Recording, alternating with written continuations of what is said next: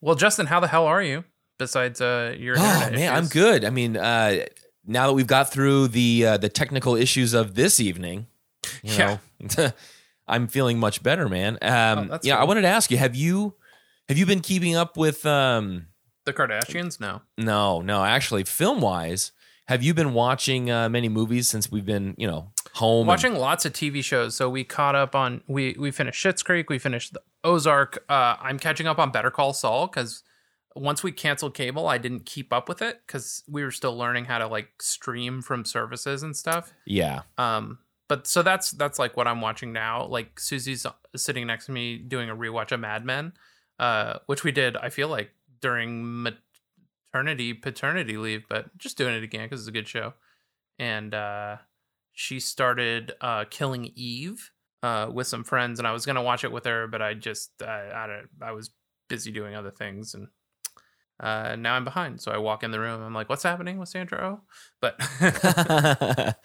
yeah, we've been doing the TV thing too. I try to, you know, to get into movies. It's tough Yeah. because it's a it's a couple hours of time that I've got to devote to it. Yeah, And uh, you know, I'm going to look this up real quick while I'm talking. Um, uh, Train to uh, Train to Busan. Have you seen it? no, Train to Busan. So it came up. I, I was in the mood the other night. I, I went on Reddit and I was like, "What's the, what's a really good horror film Oh, um, that involves zombies?" And this one is Train to Busan. So it's a um, it's a South Korean film, and it's one of those. It's very much like Parasite, where you, you kind of get lost in the film and you don't mind what you know reading through the dialogue Sure, at the bottom. yeah, yeah, yeah. Very intense. Uh, very different uh, concept. You know, it's isolated to this train and, and going between these different cities. Um, but I was just in the mood for a horror flick, and and I only watch horror flicks by myself because if it's too intense, I fi- I catch myself i- i- gasping and and kind of eh, not necessarily hiding behind the covers or under the covers or anything, but you know, I I, I can I, I like a scary film, but I can also get scared by jump scares in in film. So, um, I don't like anyone else to to witness any of that, right? Yeah, yeah, yeah. you know yeah. but lately you know looking at these films that that i've, I've been into I've, I've been looking for something like a bruce willis film or maybe something uh, with arnold schwarzenegger but it's tough because i don't want to watch those alone man you know action needs an audience dude I was like, man, he's real. I gotta tell him about how it. Oh, geez, this is Jimmy Pod.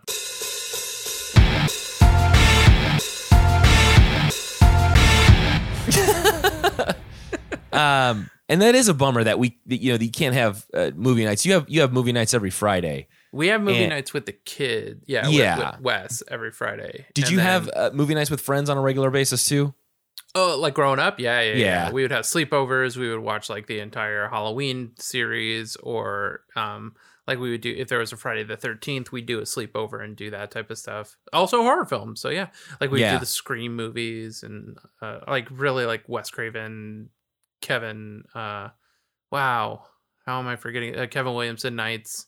Um, that type of stuff. Yeah. and did you guys watch the previews at the beginning of the tapes the vhs oh yeah, tapes? yeah, yeah, yeah. you had to, right? It's, funny. how- there's certain movies I always remember. Like, um, I feel like, well, it's uh, there's certain movies. There's certain movies I remember the trailer for on the VHSs, but I don't remember what movies they were for. But there was something I used to watch a lot that had the Prancer trailer in the beginning of it. Um, what was I would- Prancer? Prancer was like one of those movies where, like, s- i- early '90s, Santa leaves a reindeer behind, and a girl like kind of like takes it and looks after it, and uh, Oh, like Fly Away Home, where Maybe I don't remember the premise all that much, but I remember the trailer a lot. Like, um, but uh, I'm watching a lot of old stuff every now and again. Like, so I, yeah, I watched Bad Boys for Life recently, and I watched Parasite, and uh, I guess a couple of the Oscar movies um this past year. But that was when I was on paternity leave, specifically during quarantine. No, we just watched Bad Boys for Life, and I think that's the only movie, new movie Yeah. we watched. I did watch uh recently uh The Brave Little Toaster. I watched that last night, loving that. Um there's some great jams in that. Um and I watched Yeah, and uh, I always- I always Short had, Circuit uh, the other night. Short Circuit's a classic.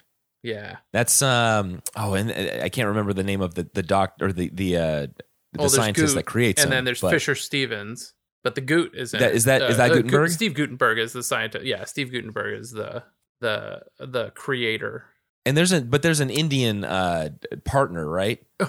who's not Indian, yeah, but it's Fisher Stevens who directed that's who so just bad. directed this uh this uh this documentary on Netflix called Dirty Money. It's like a documentary show, and one of the Uh-huh. episodes is about Donald Trump and his rise to power, essentially. And and I saw it directed by Fisher Stevens, and I'm like, from Short Circuit. Still in the game. Yeah, man. Uh, but ah, what a classic. Um, Yeah. And I, am Oh, I'm I am glad you had looking forward to the day that we can introduce the kids to those ones. I have them. I have them downloaded. They're in our library of, yeah, of films, so they can go and they can scroll through them in, in the family section. That you click it and they they see them. Uh, Yeah. Last one we watched was um, Jungle to Jungle. Oh, nice. Yeah, which they they ended up really loving that film. Uh, it was one that Lindsay Anything problematic that you would have cringed at?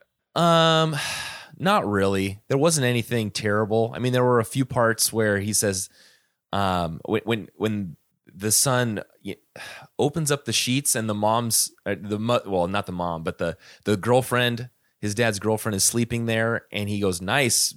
I Oh, want to say bazongas. You know, he's looking at her Oh butt my God, cheeks, basically. You know, that was the that was probably the worst part.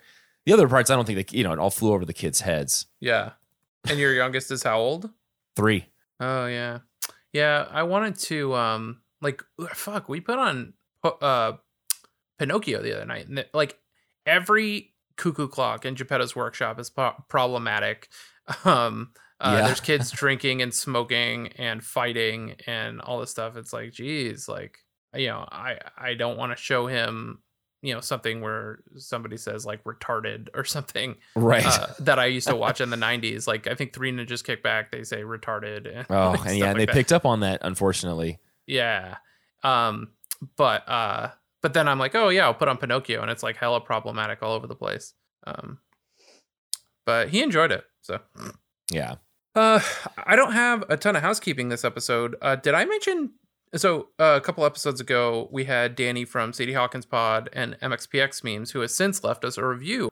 He says, "I am listening. Five stars. I'm a casual Jimmy World fan at best, so I enjoy that David and Justin are learning more about their second favorite band as I learn about them for the first time.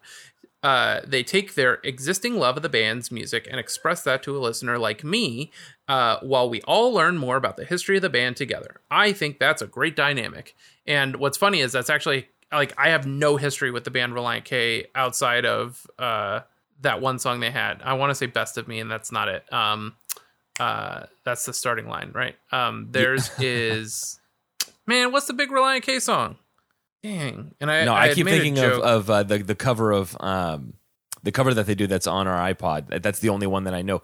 Oh, Uh, "Be My if- Escape" is the one. Yeah, that's yeah, it. Which is a great pop punk song. Um, uh, but uh, so yeah, I'm learning about Relient K, and most of the songs I've never even heard. And since I listen at two times speed, I only know like Nightcore versions of Relient K songs. Uh, from that podcast, but also same thing as I'm learning about Relient K solely through them with no previous knowledge of the band. So, uh, yeah, thank you to Danny for uh, uh, basically expressing to us what we, what, what me and my mind express uh, toward his pod. Um, Yeah, and last week, yeah, it's last week, we had um, Eric Grubbs on. We got him. So the author of Post, a look at the influence of post-hardcore 1985 to 2007. Yes, and I've Uh, 100% listened to that already. and I have I, I had a wonderful conversation with him. And if if you don't want to listen to that episode for for whatever reason, listen to the uh, the conversation that we have because he is very much in the know um, in regards to not only the hardcore scene but also the post hardcore scene and all of the influences and and and different paths that all these different bands took. Um, and he adds a lot to our conversation. Oh, good. And it was so he was so excited. I mean, to to get on and, and talk with us about this because he's excited that people are actually listening to this music still, and uh, and that there's such an, an interest in it. In in our part, we have an entire podcast devoted to it. So if, you listen to that if you haven't had a chance yet. Tight. Yeah. Awesome. Yeah. Um, so, So this to- week, Yes, action, needs, an audience. An audience. Um, from Invented, Uh, I wrote track 10 of 11, but I also very much probably just left that from last week. But that seems. Well, it is track right. 10, but I also have 14 of 18 on the uh, extended cut or the uh, deluxe Ah. edition, right? Oh. But it is, yeah, it is 10. Uh, if I go to Spotify just to verify, if I go to, let me just click on this. And I think it's the- 12 tracks. Why did I write 11 tracks? I do, I have come across things where Yeah, on you're right. It Discogs, I like, It- I question what, uh, because after this on my vinyl, which I, I like grabbing the vinyl if I have it, and I was for sure I did not have this vinyl, and sure enough I do. Um, it's 10, and then invented and mixtape come right Yes. after. Yeah. Yeah. Mixtape is, is track 12. Yeah. Um, like the perfect album length, I think. 12 tracks. Um, uh, produced by Mark Trombino and Jimmy Eat World. He was kind of more of a executive producer as I keep digging and digging and digging. He wasn't really Right. In there giving them uh, a bunch of uh, notes and things like that. Uh, I didn't write down the release date, or I mean, Jimmy World wrote it. Um, do you have a release date on Invented? I Uh, yeah. September 28th of 2010. Okay. Um, man, what was I doing? I was a year from getting married. Uh, yeah, I don't know. I don't know what was going on in September 2010. Um, they've played the song 95 times. Uh, first time was in 2009 at Weenie Roast, and we have actual video of that we'll play later. Uh, that was the first time they ever played it live. And then the last time they played it, October 22nd, 2014, uh, in Raleigh, North Carolina. Haven't played it a lot since then. And it is a cool song. And one thing that It I is a Tom song. Yes, it is. I wonder how much. I wonder how much that offends people when we say Tom song. You know, I always go back to uh, to the bassist from Allison's Halo and that comment that he made in, in, in their Facebook page. And he was so great after after I had commented. He was very gracious. He's like, I understand, but Right, But uh, yeah. the fact that I said Tom song, he goes, why is it? Why is he calling it a Tom song? Like like like Jim and, and Zach were even there in the beginning, which I get. You know, and, and we were Yeah. we were learning. Um, about the whole you know the process and the timeline of every everybody especially that was a very like informative time for you and I there was like a That's couple right. of weeks we got to bring was- that back up on Orangewood sessions because I think that's where we learned that Jim wasn't even in the band. Was from that Allison's Halo thread that we were in. Exactly Yeah. yeah and it, that was that was uh it- was a stunning find for me because I Yeah. you know I was I was of the the thought that he was always in it and maybe there was just a different variation of their band and and but he was always there no it was actually Tom and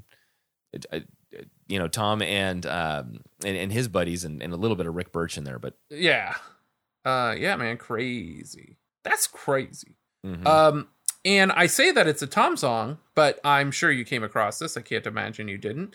That uh, it was a Jim song when they played it at Weenie Roast 2009.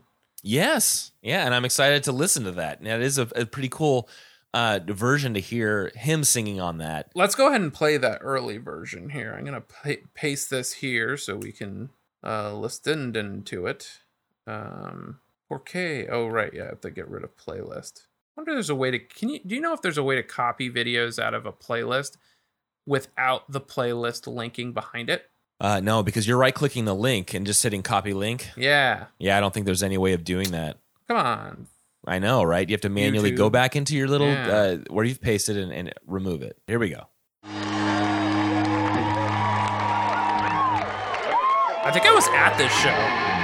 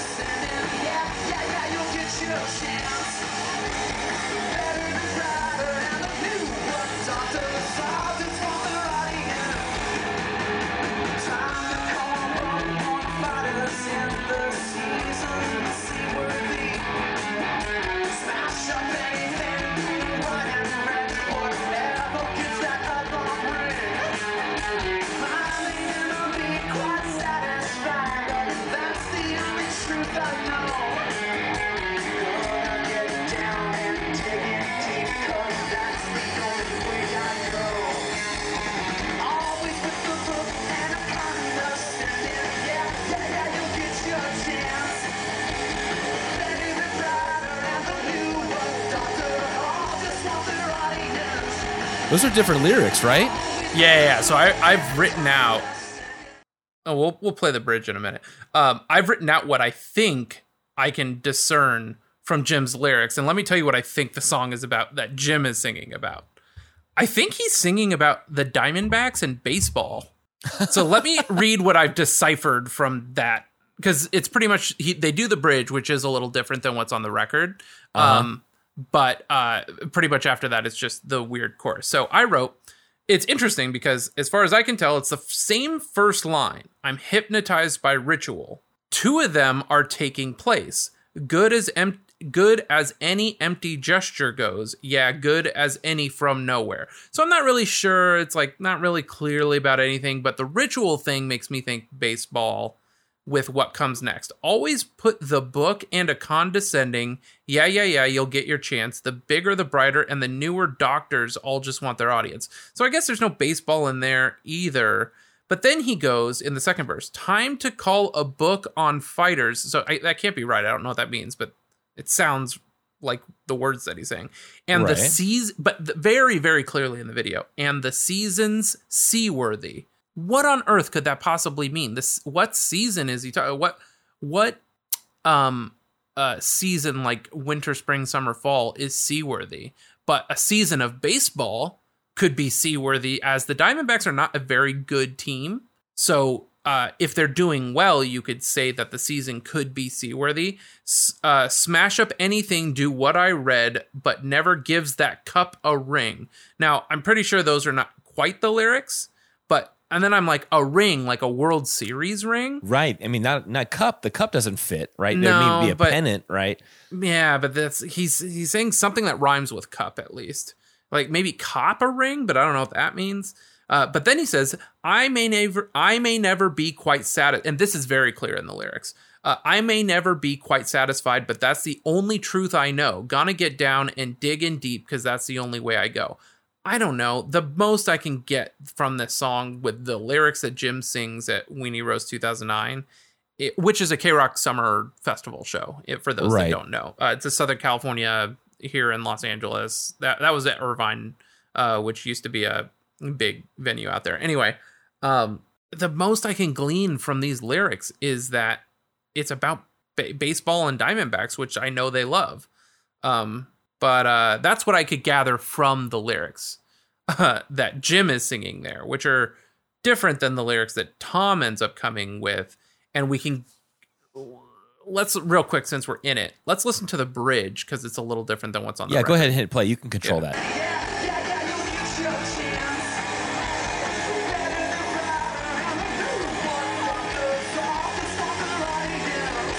Here it comes. Yeah. So no lyrics, it's all like a guitar octave thing.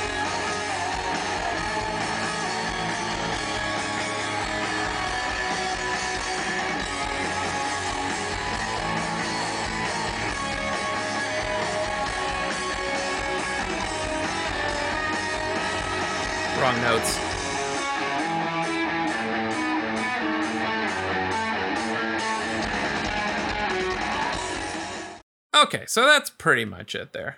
Um, so what turns out is that this is one of the oldest songs that they had for going in to record the album invented what what became invented.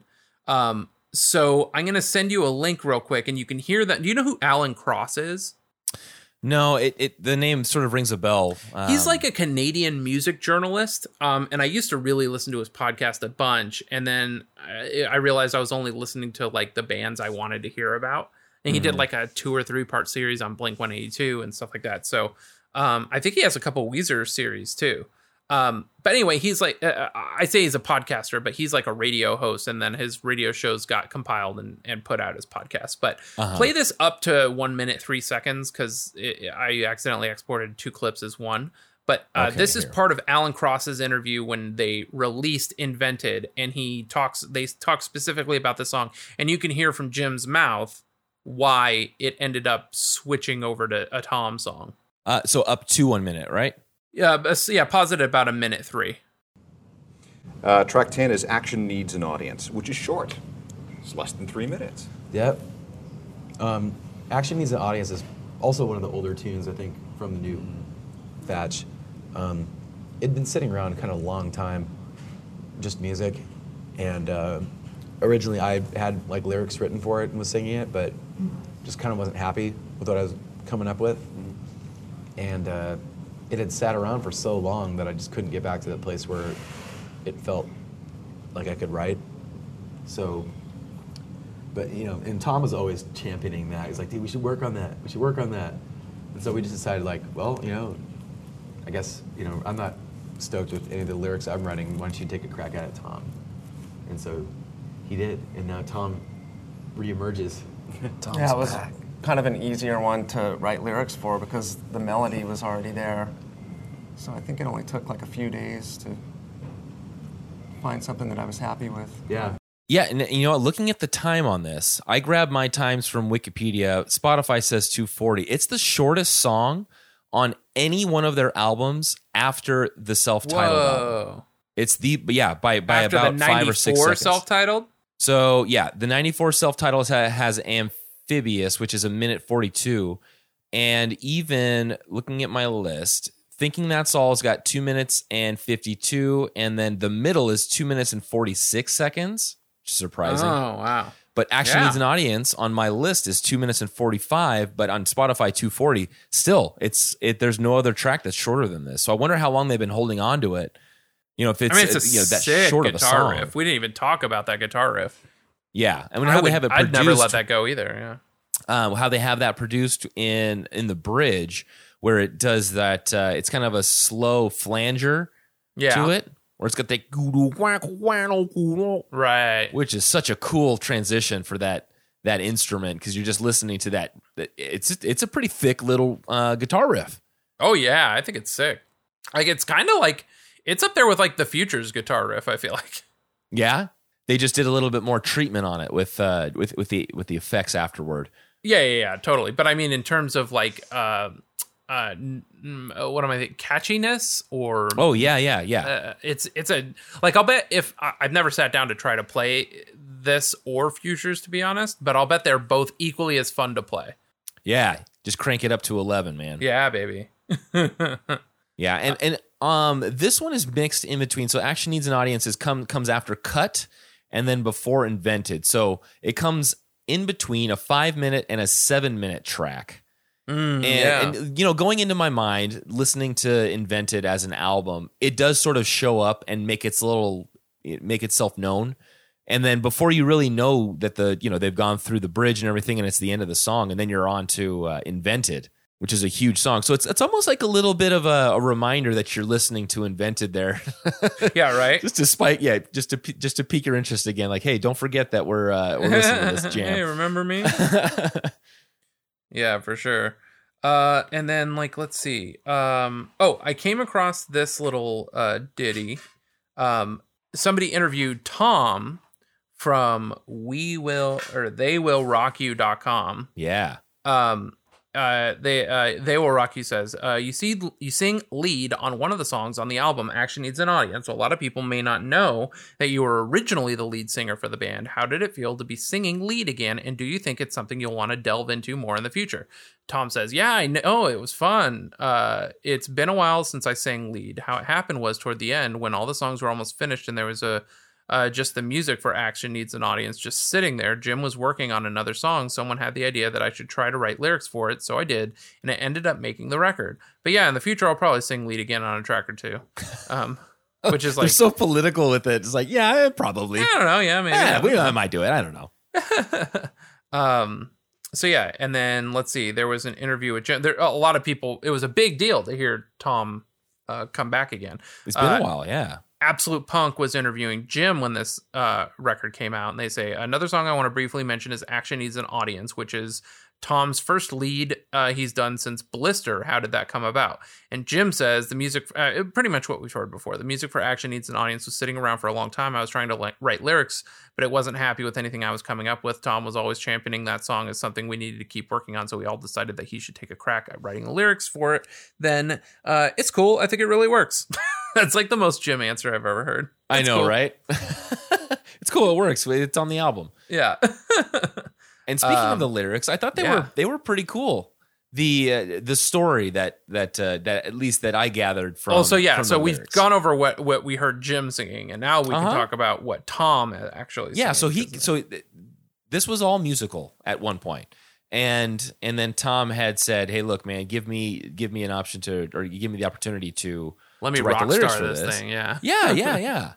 And uh, and so he writes this song that well, I mean, let's just go through go go through these lyrics. Well, I'll just I'll say the first verse and and I'll let you know what I think. So I'm hypnotized by the rituals now that I am on my own, tranquilized like an animal, all because I lost control, which is a cool little um Yeah. introduction into what I'm thinking is like tranquilized like an animal. So somebody's got him under control, and then he's lost the control. He's out of it. So that also Mhm. you know, you know builds off of that. But th- in my thought, this is like his producers have taken control, and they're the ones leading him. It's either the producers or the the, the like music producers or Uh, yeah, somebody Mm-hmm. somebody at the helm of if it's at the if it's at the record not at the record shop, but the uh, the the, pr- the record production uh, Okay. building. You know, his A and R guy is like they're the ones that are in control now. They they're sort of the puppet that um, and they're going through and, and more like they're going through the motions of being that's the uh, rituals. exactly hypnotized by the rituals going through the motions of being in this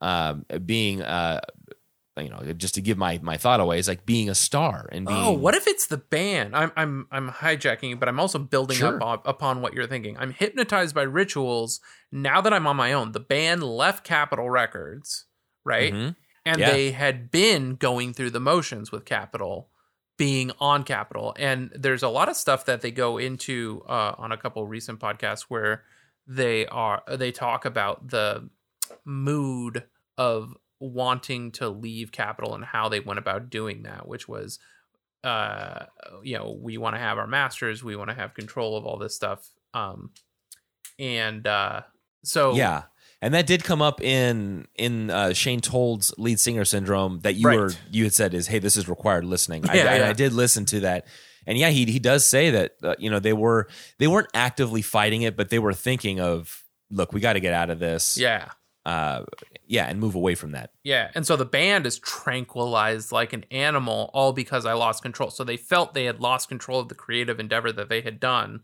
they felt Mhm. tranquilized by an animal and because they were so hypnotized by the rituals they were going through they are now on their own feeling still in that hypnotic state maybe i don't know Yeah, I've I've got a guy. Apparently, there's only one contributor on uh, Genius. This RW four ninety nine thirty five that wrote every annotation. There's three uh, on this song, um, and this person says the songwriter has been left alone, possibly by someone he loves. He's hypnotized by rituals or performing empty actions and co- coping with grief through routine. This might also imply the actions that might have held meaning for him are no longer uh, before no longer have any meaning now that his loved one has left him and that these actions have been turned into nothing but rituals.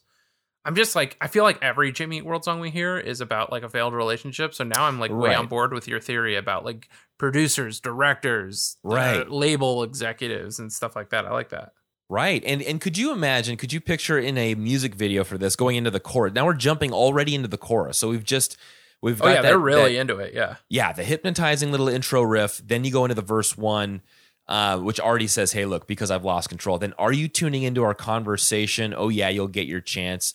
The bigger the brighter, the illuminated, control the audience. There's so much in the chorus there Yeah. the first line even are you tuning into our conversation could that be interviews that they're going through and it's like hey you've got an interview on tuesday uh, make sure you're there to talk with abc they're going to have you on the morning show uh, they want to talk about you know show you have you hold some puppies and then you can uh, talk about your new invented album Yeah, that could i don't necessarily sure, get yeah. the you'll get your chance part of Well, it what but- if it's um what if it's you're asking are you turning into the conversation as the band is asking the label and then the label's response is oh yeah yeah yeah you'll get your chance we'll listen to you in a minute that sounds a little bit more uh, uh, more likely yeah uh Well, then that then that also builds on this the second and third or the third and fourth lines there.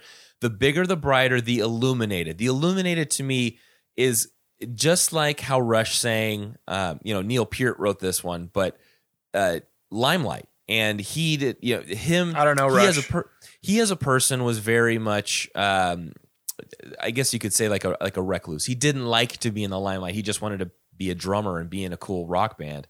So he didn't like the idea of Hmm. being in the limelight. So he wrote that song uh, to just to, to kind of show how he actually felt and how he was forced to be in that. But I'm getting this. So when I hear illuminated, that's what I think of the ones that are lit up on stage. And, uh, you know, coming Yeah. after, oh, yeah, you'll get your chance. The bigger you are, the brighter you are, the more noise you make, and the better you are for us financially. Oh, you'll be the ones that control the audience. Mm, mm-hmm, mm-hmm. I, now all I hear, now all I see is Clark from the 555 video.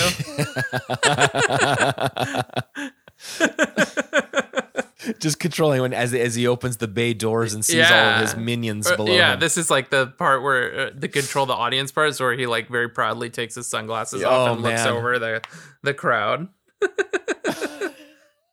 and there may not actually be, but I still see a put tear in That's Jim's what we eye. should do is we should take the 555 video and just put this song underneath it. Oh man, done. There we go. There's our yeah. Thursday release. Yeah. oh man. Okay, verse 2. Yeah, the weight of the world has dragged you down, and I think they're trying to feel the. This verse always sounded like so. Okay, listening to this track, that verse to me sounded like Jim singing it, even though the whole song Oh, is yeah. Tom, right? It is. Yeah. Yeah, and it's just it- maybe it's because I uh, the beginning, the first verse and the chorus sounded so much like Tom that when they sang "the weight of the world has dragged you down," it didn't sound that much like Tom. So I thought maybe this is Jim singing in a different voice, but clearly it's not. It's, it's just Yeah. Tom. Uh, and then what do you get from communications lost to the radio? Well, I can tell you what uh RW49935 said 4 Well, years let ago. me know. The songwriter was trying to communicate with his loved one, but like static breaking up on a radio transmission, something has interfered. He loved the person, but couldn't manage to tell them due to external influences or the inadequacy of the means of communication. What? I think this is an homage to "Video Killed the Radio Star" by the Buggles. Oh, and they're oh. saying that they if, if they can't compete with what's on the radio which is you know that's that's the top stuff they say um, and, and even eric grubbs mentioned this you've got as a band you've got seven eight great hits but we're only going to be playing two or three on rot- on heavy rotation because those are the ones that have proven uh, you know the listeners like those three so it's like if you can't break the if you can't break into being on the radio what are we even doing here with with Yeah. funding you as a band Again, I think you're uh, you're hitting the nail on the head. Uh, I, I think uh, this is about the band and labels. Yeah. Communication lost to the radio. Like they're not even going to communicate with us un- uh, unless it's about making a radio single, Exactly. Yeah. Yeah, man. You want to hit, man. and they're burning all their bridges down. Or by not listening to the label, the, the band is burning their bridges. Right. And and you you know that everybody, you know, you won't work in this town again, that line that's been said in so many Oh fuck! films. This right? is so right on, dude. Because I may never be quite satisfied, but that's the only way I know. These guys came from. They are a pop band, but came from the punk rock scene. All they know is how to f- tell people to go fuck themselves. Right. Um, and I'm gonna I'm gonna dip back into the well of Eric Grubbs again because he talks about in his book the DIY ethic, which is essentially we can do this ourselves without the help of Which is exactly how Jimmy Eat World got signed by Oh, absolutely. doing the right. book your own fucking tour or book your own fucking life. Uh, Right. s- setting Yeah. up their own like booking company. you know that story, right? Yeah. Yeah, yeah. Uh, and then I am overcome with symphony, sympathy, sympathy. Symphonies. ah, I'm overcome with the symphony. I'm overcome with sympathy for your for your pathetic soul. That's like Is it uh, him looking at himself from the outside, saying that he never sold Oh. out, but now now look at where he is. He's they're nowhere. Oh, I thought they were just like basically saying like I feel sorry for you record executives. Um or like what do they say in the south like um oh bless him like when really they mean like go fuck that guy can go fuck himself. Like, yeah. um, yes. It's not that. There's something way more cheeky. Um but that. Uh, and you know what's funny is like that line I may never be quite satisfied but that's the only way I know and me talking about them coming from a punk rock background. I'm looking over the liner notes, right? Um, legal representation. Jill Berlinger and her ter- and her firm of people you don't want to fuck with. Like that's in the liner notes. I love it. It's so good. These are great liner notes. Now I wish I had to, I had that to see. I'll I'll I'll upload it for you. Let's see if I can do it while we're on the phone.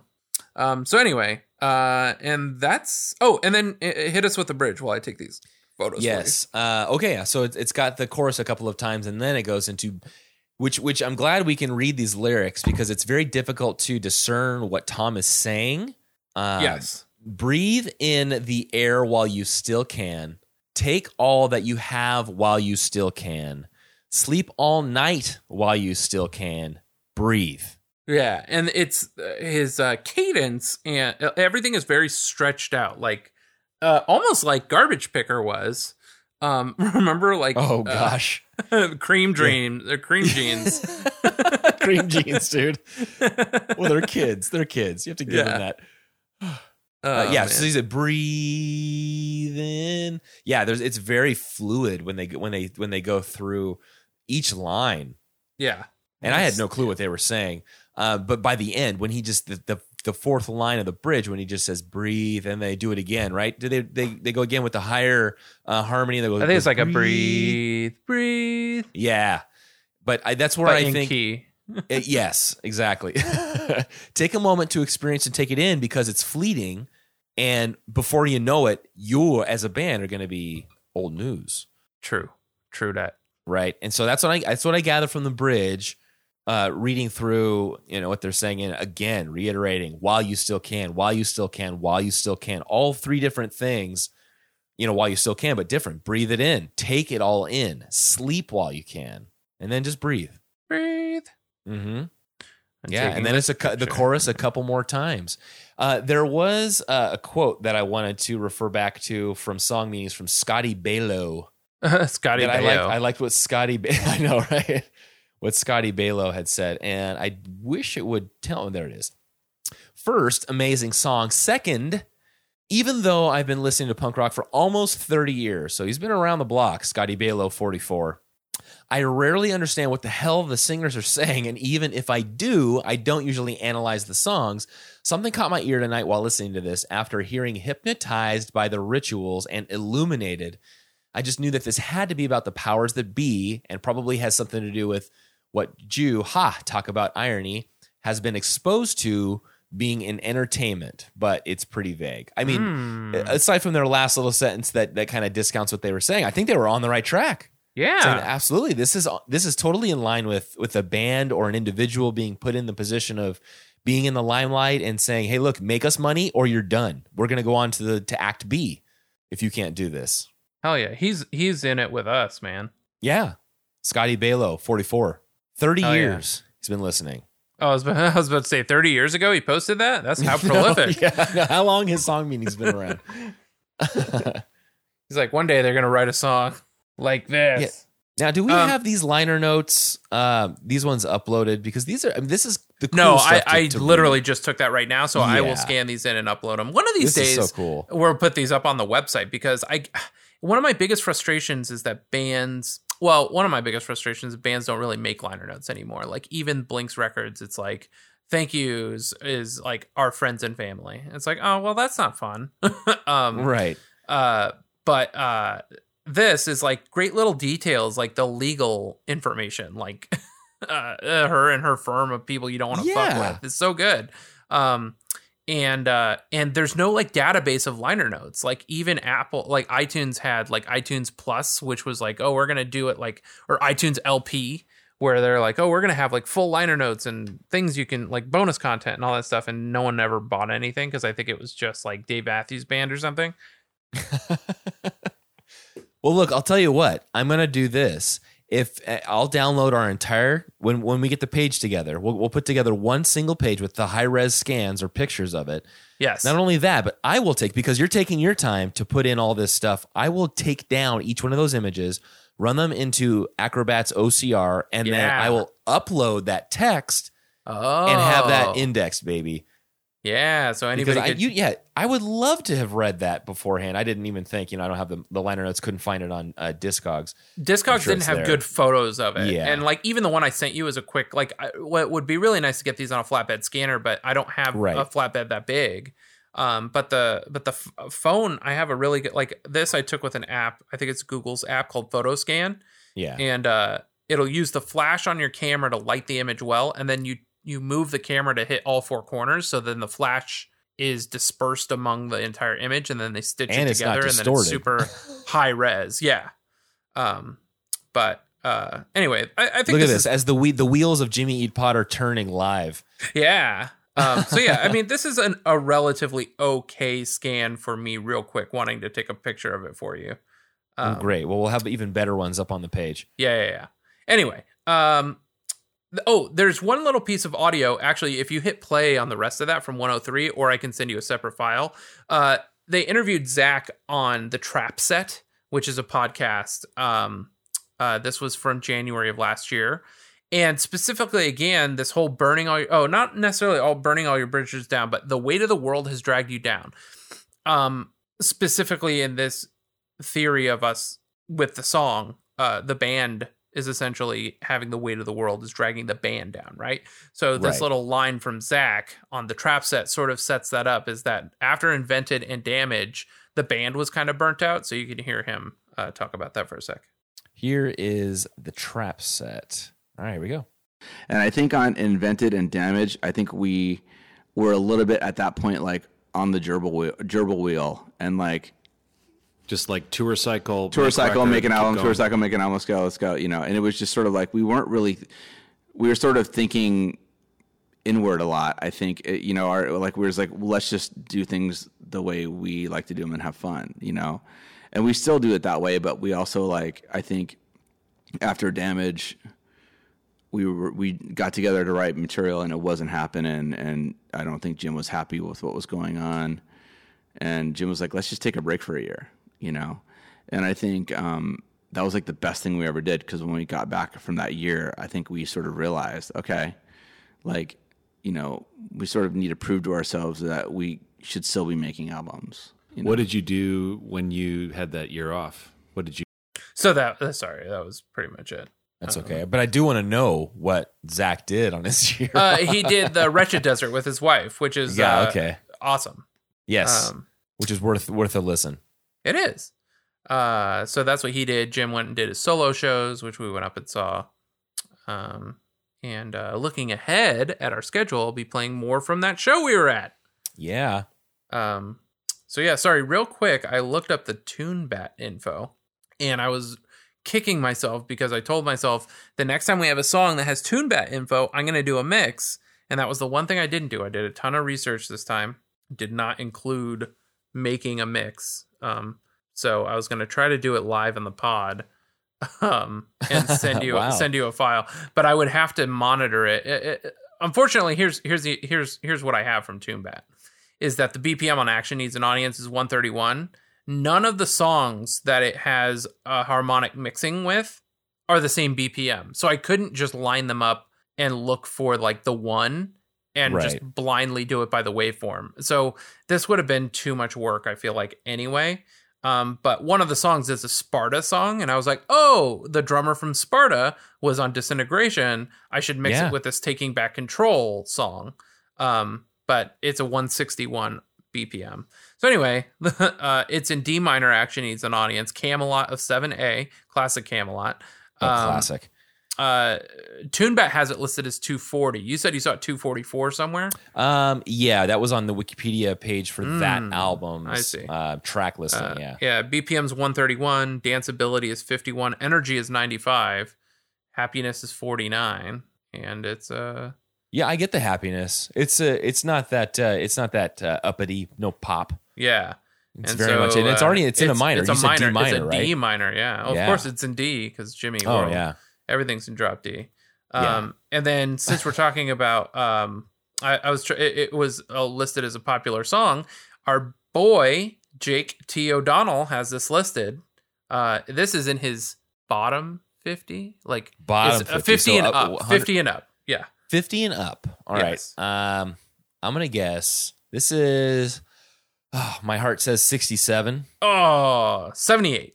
Oh, Uh, when I met Tom before a show in Boston in 2007, I asked why he hadn't had a lead vocal performance on any Jimmy World record since Clarity in 99. He responded simply, it was band policy that he could only sing lead for songs he wrote. So, in the three years between then and Invented, he apparently wrote Action Needs an Audience. The first live appearances of the song in 2009ish range had uh, actually had Jim on lead vocals. It was surprising then that when Invented came out and Tom was singing it. Uh, it's a complex rocker with a kick-ass main riff and overall a song that would have fit perfectly on the early Jimmy Eat World records. Any song with Tom singing about the Illuminati and and that is what I did wonder is the illuminated is the Illuminati reference um, Uh-huh. and uh, prophesizing uh, about the end of the world is exactly what I would want from a song of his. Action Needs an Audience was apparently all Tom could muster so far this century because it's the only song he's written for 20 years now, and there's no indication he wrote anything for surviving. And that's okay because Tom is the man and this song rocks. Um uh so yeah. Yeah, he goes boy in to mention that the riff too. Yeah. And uh fuck, I was thinking of something while I was reading that. Oh, so he talks about the the um complex nature of the song. Do you have the song queued up? Yeah, I do. Listen to Zach's kick pattern. It's really diff- like if I sat down at a kit, I could mostly fumble my way through some Jimmy World songs, like for the most part. This one would be a tough one for me. Is this one to go do do ka do do do ka ka? All right, here we go. This is this is it. We'll actually listen to him playing it. Yeah, instead yeah, just yeah. me mouthing it.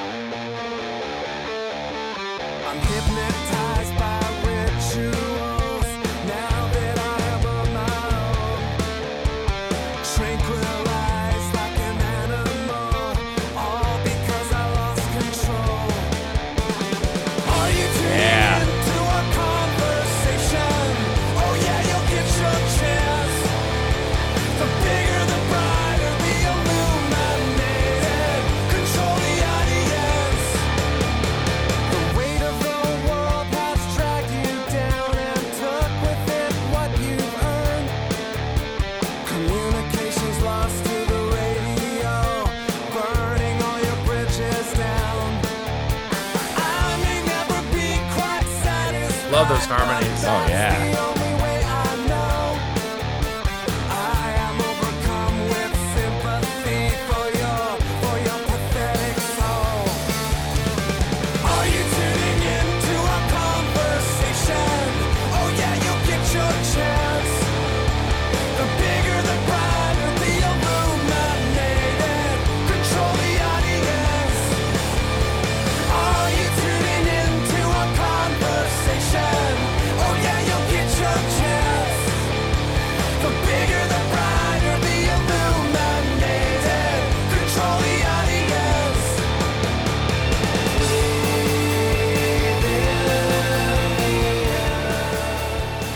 This is very 90s. Oh, This totally. This is like Soundgarden. yes. Black hole sun.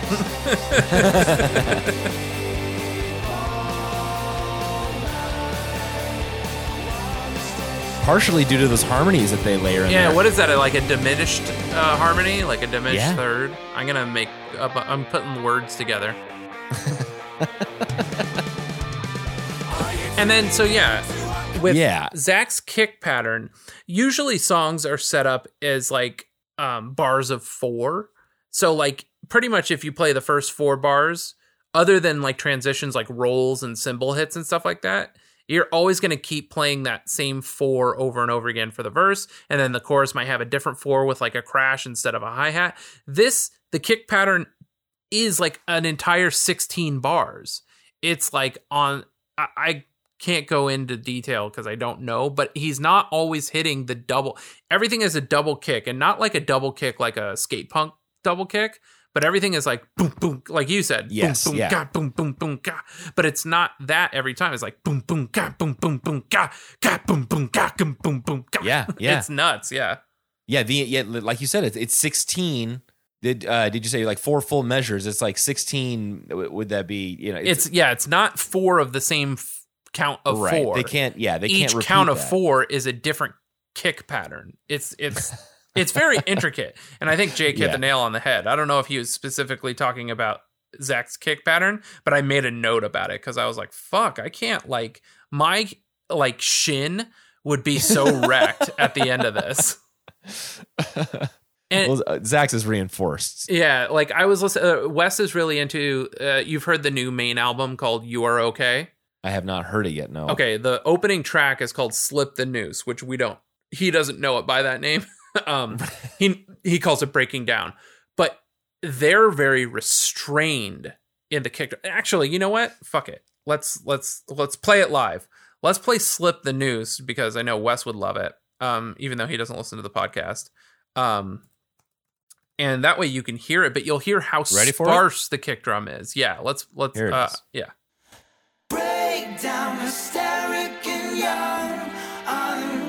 And we're specifically listening to how sparse the kick drum is in this versus how prevalent it is in Action Needs an Audience.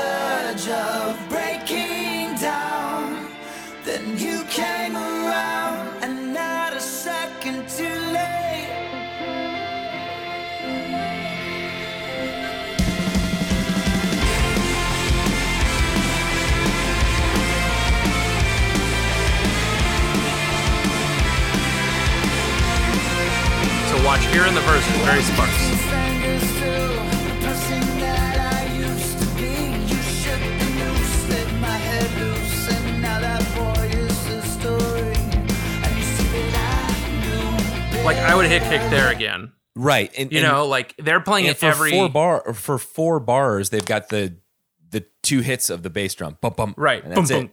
And where you would almost feel like it would be again, they only do it right there at the end during the transition.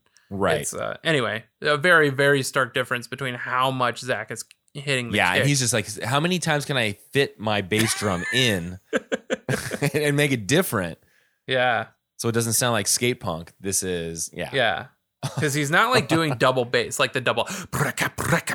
like- Right. Which have you ever heard him play anything like that? Does is probably not early style, right? Probably the early stuff, but no, I haven't heard him do like a straight up smelly beat for like a NOFX like lagwagon.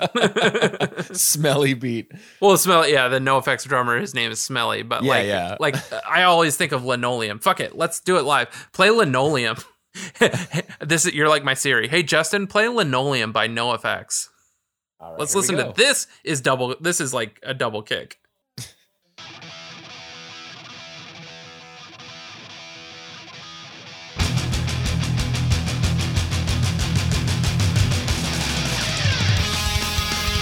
Oh, Yeah, there you go. those guitars.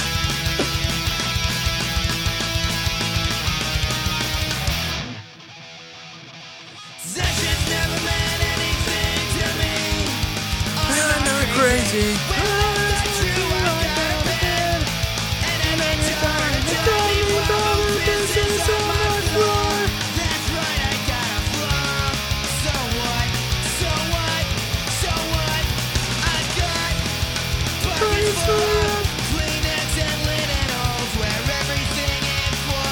Could you imagine your shin? Because he Shin does this, for days, he doesn't buddy. do that with a double kick pedal. He does that with one foot. My closest friend, Linoleum. Linoleum. Now that video that you and I watched the other day of them playing live with the orchestra was that the song that they opened with? Uh, what do you mean opened with? Oh, at that show? that- no, that I think that was the last song. I think that was Oh, the okay, last okay. song. Yeah. And when I saw him, I think it was like one of the last songs. Uh, You, yeah, I get what you're saying there. Uh, oh, could you imagine your Yeah. shin playing that? did you got? Did you got? Did you got? and he does it, man. He does it single foot. Like he doesn't do like like uh like metal bands. I don't know enough metal songs, but metal bands have the double kick, uh, w- the the pedal next to the hi hat, and uh, Right. they'll do it that way. And like there are punk bands that do it like, but they'll do it like with transitions. Like I don't know anybody that plays like the NOFX beat with a double kick pedal. If that makes now, sense. like, I want to ask uh, 484 J Eat Pod if you know this as a drummer, or maybe you know this, David. There, so there's there's the two drum, um, there's the two drum pedals. The one by the hi hat, your left foot, and then there's your normal drum pedal, Your both tied pedal, into yeah. chains, right? Yes. Now, is there also besides having one single kick drum, is there also a one pedal double Yes. kick drum that when yeah, so when you, rock it, yeah, you- I think they're called rockers. I wouldn't know for sure. Yeah, Uh-huh. four eight four J Pod, but uh, you do heel and toe. But Smelly does not do that. And Travis Barker, he can do the double kick sound as well.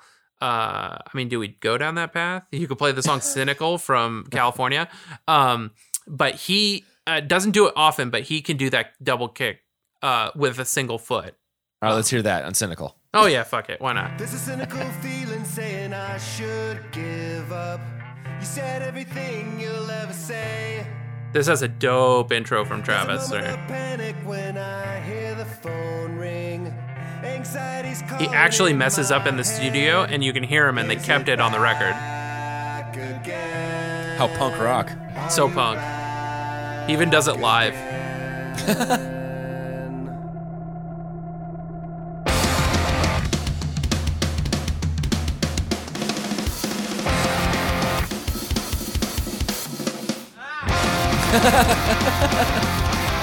but this is essentially like a nod to linoleum anyway.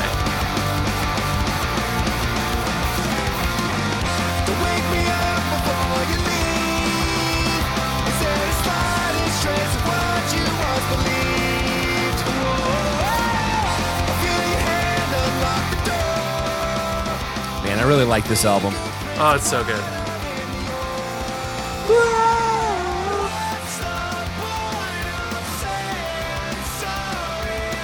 Now, what's the double kicked Weezer song?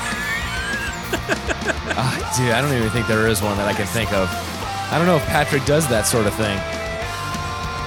I'll bet he could. I'll bet like during sound check or something, he really fucks it up, dude. He, yeah. Now he's an accomplished drummer, uh, but I think his thing is the like the syncopated drumming where he'll have um, he'll have the hi hat going like, tss, tss, tss, and then the bass will be like boom, boom, boom, ka, boom, boom, boom, ka, mm. where it's a little offbeat. yeah, he's uh, he's got like full autonomy over his limbs. Like, right. Yeah. Yeah. He. Yeah. But but I don't know if he plays anything where it's that fast. I remember Nothing that I can being think of off the really top of my impressed with their Tiny Desk concert, and I don't remember why off the top of my head right now. But I watched it recently, and I was like, "Oh fuck, man, he's really killing it over there." Yeah. yeah, he's always he's like a responsible uh, drummer. He's one that you can a, a dependable, responsible guy as a drummer. It's like you want to sit on there, Patrick? Yeah, man, yeah, go ahead. Yeah, uh, what is it? Uh, Blink One Fifty Five says Travis Barker sounds like he's loading a dishwasher. right? so did you say was that one with just a single straight pedal, or was Uh. that yeah, the yeah, one? yeah. With, Travis doesn't play double kick. oh, okay, Yeah. that's sick. Yeah, I don't know anybody that plays a rocker uh, pedal, but if anybody knows, I, I not only do I want to know if that's what it's called, but I want to know if I can. I want to listen to a record where somebody's playing that skate punk beat with either a double kick or the rocker um, double kick. Um, Right, But, and see uh, if there's a like a discernible difference. yeah, I mean, I suppose no one would put something out where I could hear the difference, but I, you know what though, I, it's weird because I've I've I sat in on a, uh, I played bass on a demo for a band, and uh, the guy that produced it, he was like in some band, and he knew some people that did Riot, the Paramore record, Uh-huh. and he was like complaining that you could hear in some songs like the the chain on the kick pedal and i was like what the fuck are you What? talking about i was like what are you t-? he was like i can't believe they made this mistake it's like a hundred thousand dollar record and i was like this guy's either so full of shit or i really don't know what i'm listening for right. he was like complaining that you could hear the you could hear the kick pedal in the record or something i don't know weird Well, is isn't there like a, a thin line between an aficionado and like a snob, where you know it, it's like oh, now you've just you've ruined this album for me because now all I'm going to hear is the chain Yeah. that I never heard before you had mentioned it. yeah But I don't know. It's I think it's all about it. Aside from mixing, I'm sorry. Aside from mastering, it's really about mixing because there's so many things in listening to Christian Hand's uh, podcast about when he breaks down track by track and get it, and doesn't do it uh, with software. I mean, he actually gets the individual tracks. right And you yeah, yeah i've heard of that how yeah. much, yeah, how lax they are with with some of the tracks because they're gonna mix it down anyway. Yeah, once yeah, and you're, not gonna, lose hear that, stuff. whatever you know. Like, let's say you can hear the chain on the kick drum. Like, are you? You're not gonna hear it once the bass is in there. Like, don't worry about it. Yeah, yeah, that yeah, that's it. That's gonna drag along the whole track. And maybe if you actually listen when they're kicking, Yeah, I tell people But- that um like when I'm editing um uh, and I'm I I will fuss over a music transition more than some of my uh peers that are way ab- far and above me and they're like like trailer level editors and stuff like that, which is an entire art in, in and of itself. Like I'll be like uh oh, I want to get this music timed out just right. But really, like, if you put the right transition in it and if people are talking and all that stuff, like, it doesn't have to count out. It doesn't have to be a perfect, like, Right. divisible by four, like, beat. like, and so when you deliver the stems, you're like, fuck, this music sounds like shit. But, like, once you put the. Once you put the effect track and the dialogue stems on, like you don't hear any of that stuff, and like, um, yeah, it becomes like, what's more important, the message or the quote unquote art? You know, Right. Right. Um, so yeah, man. Um, what I could only I could only find one thing uh, on the subreddit about this. Yeah, I didn't see much. Was that the? Um, it was Com, Com Panda's uh, post from eight months ago. Action needs an audience. Jim version. Anyone know why they changed it from Jim to Tom? mhm. I love the Tom version, but the Jim one was pretty good. Also, it was my first experience with the song, which is cool. So they must Yeah. have. I I wonder if they watched the YouTube video or if they were actually at the weenie roast. Yeah, I have to look and see if I was at that weenie roast. I remember I was at a weenie. Let me just look it up real quick in my photos. I was at Yeah, a weenie ahead. roast at Irvine with Jimmy Eat World, and who else played there? Um, yeah, I feel like this 2009 is probably too late because I think Transplants played, Hazen Street played, Alkaline Trio played, My Chemical Romance, Foo Fighters. Um, those were the days, man. Um, Get them all together. yeah, I don't have. Um, I guess I didn't. I didn't label it uh correctly. Let's see if I search for Irvine. Uh, nope. I see lots of. Nah, I'm not seeing it. Ah, it's okay. Um, I don't think it was that year. If transplants were playing there, that uh, it was probably 2004, 2005. yeah, and this, and this was 2009, right? Yeah, yeah, yeah. So a long time before that. I didn't go to a Yeah. lot of weenie roasts. Um, I have saw never on been Reddit to a weenie roast. Oh, uh, I don't think you'll ever go to one again now with Kevin and Bean gone and Right, with yeah, COVID nineteen. Yeah. Right. Um, uh, somebody on Reddit posted the link to the Jimmy Jim vocal version, and they called it Frankenstein. Um, which made me think like, oh, the doctors just want their audience. Is it somehow is his are his lyrics about like? There's no explanation about why this user called it Frankenstein. Um, but like, is that the doctors need their audience? Is that like Doctor Frankenstein? That was from Ooh. Gabe fifty one user Gabe fifty one a year ago said Frankenstein in in uh, parentheses action needs an audience, but never says anything about why he called it Frankenstein. Um, and That's then interesting. uh, oh, so the other thing, I, not on Reddit, but I saw a lot of talk. Every time I see the song brought up, it's like bottom tier Jimmy World.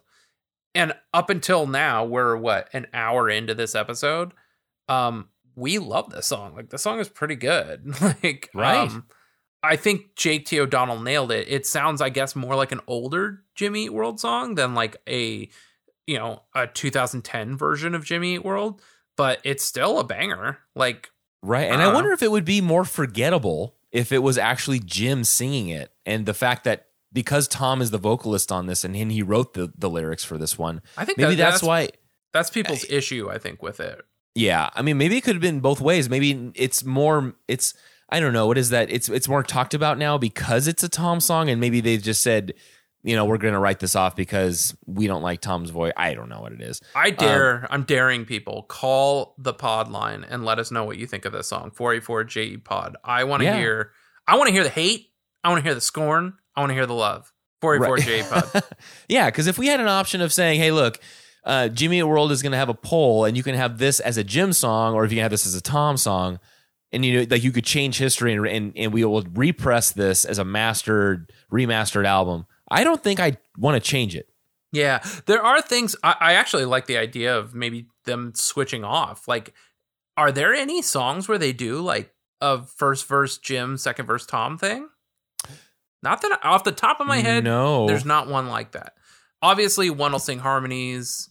I don't even think there's one where one sings the verses, one sings the choruses. Off the top of my head, 44J Pod prove is wrong. um, but uh yeah and then the last thing i saw for community unless you have anything else is this guy alex kyle on the facebook group jimmy world fans facebook group has this theory about clarity and invented being secret sister albums Uh, did, did you see this No, I did not. so let me let me give you his premise, and then I'll go to specifically this song. I've been cultivating this idea, or my best theory, if you'd like, for a little while and now. And whilst it's not perfect, I believe it might help explain why Invented is the way it is, and why I don't really know what he means by that, uh, and why I believe that it's essentially a sister record to Clarity in a way no other Jimmy album to date is. Uh, it is worth pointing out that whilst I draw many comparisons here, they are not suggesting that these songs on the two records are directly com- comparable. They have a different sonic presentation to them and are dissimilar enough to not feel like copies of one another. So when I say they're sisters, they are definitely not twin sisters. I believe this is why it's taken me so long to arrive at this conclusion. There's also 11 years between the releases, which is a huge amount of time for a band. Obviously, you will not all agree with me, and I might encourage some deb- and it might encourage some debate, but that's fine, right? Um, that's kind of why we're all here, or we'd be posting "I love Jimmy Eat World" all day, and then just liking each other's comments, right? Um, okay, so then he's going to get down to it. So here's specifically what he had to say about uh, um, uh, action needs an audience. So, uh, firstly, there is an important common element to both clarity and invented mark trombino. Oh this is just more of that. I, I copied and pasted so much but this is still him setting up the thing uh, about the two records some of you know uh, maybe some of you don't is but whatever your opinion i don't see how you could argue with the importance of this man in shaping both the sound and the songwriting of the band in my opinion he's one of the best record producers and engineers in the world and has put on some sterling work with art- some other artists too the uh, the first Finch album, anyone? Mark worked with Jimmy on Static Prevails, Clarity, Bleed American, Futures. I'll get to that in a minute, which we don't go into right now. Invented and the Stay on My Side uh, EP. What an incredible body of work. Again, some of you may uh, know others, but not. What? Some of you may know others not, but the band fired. I don't know.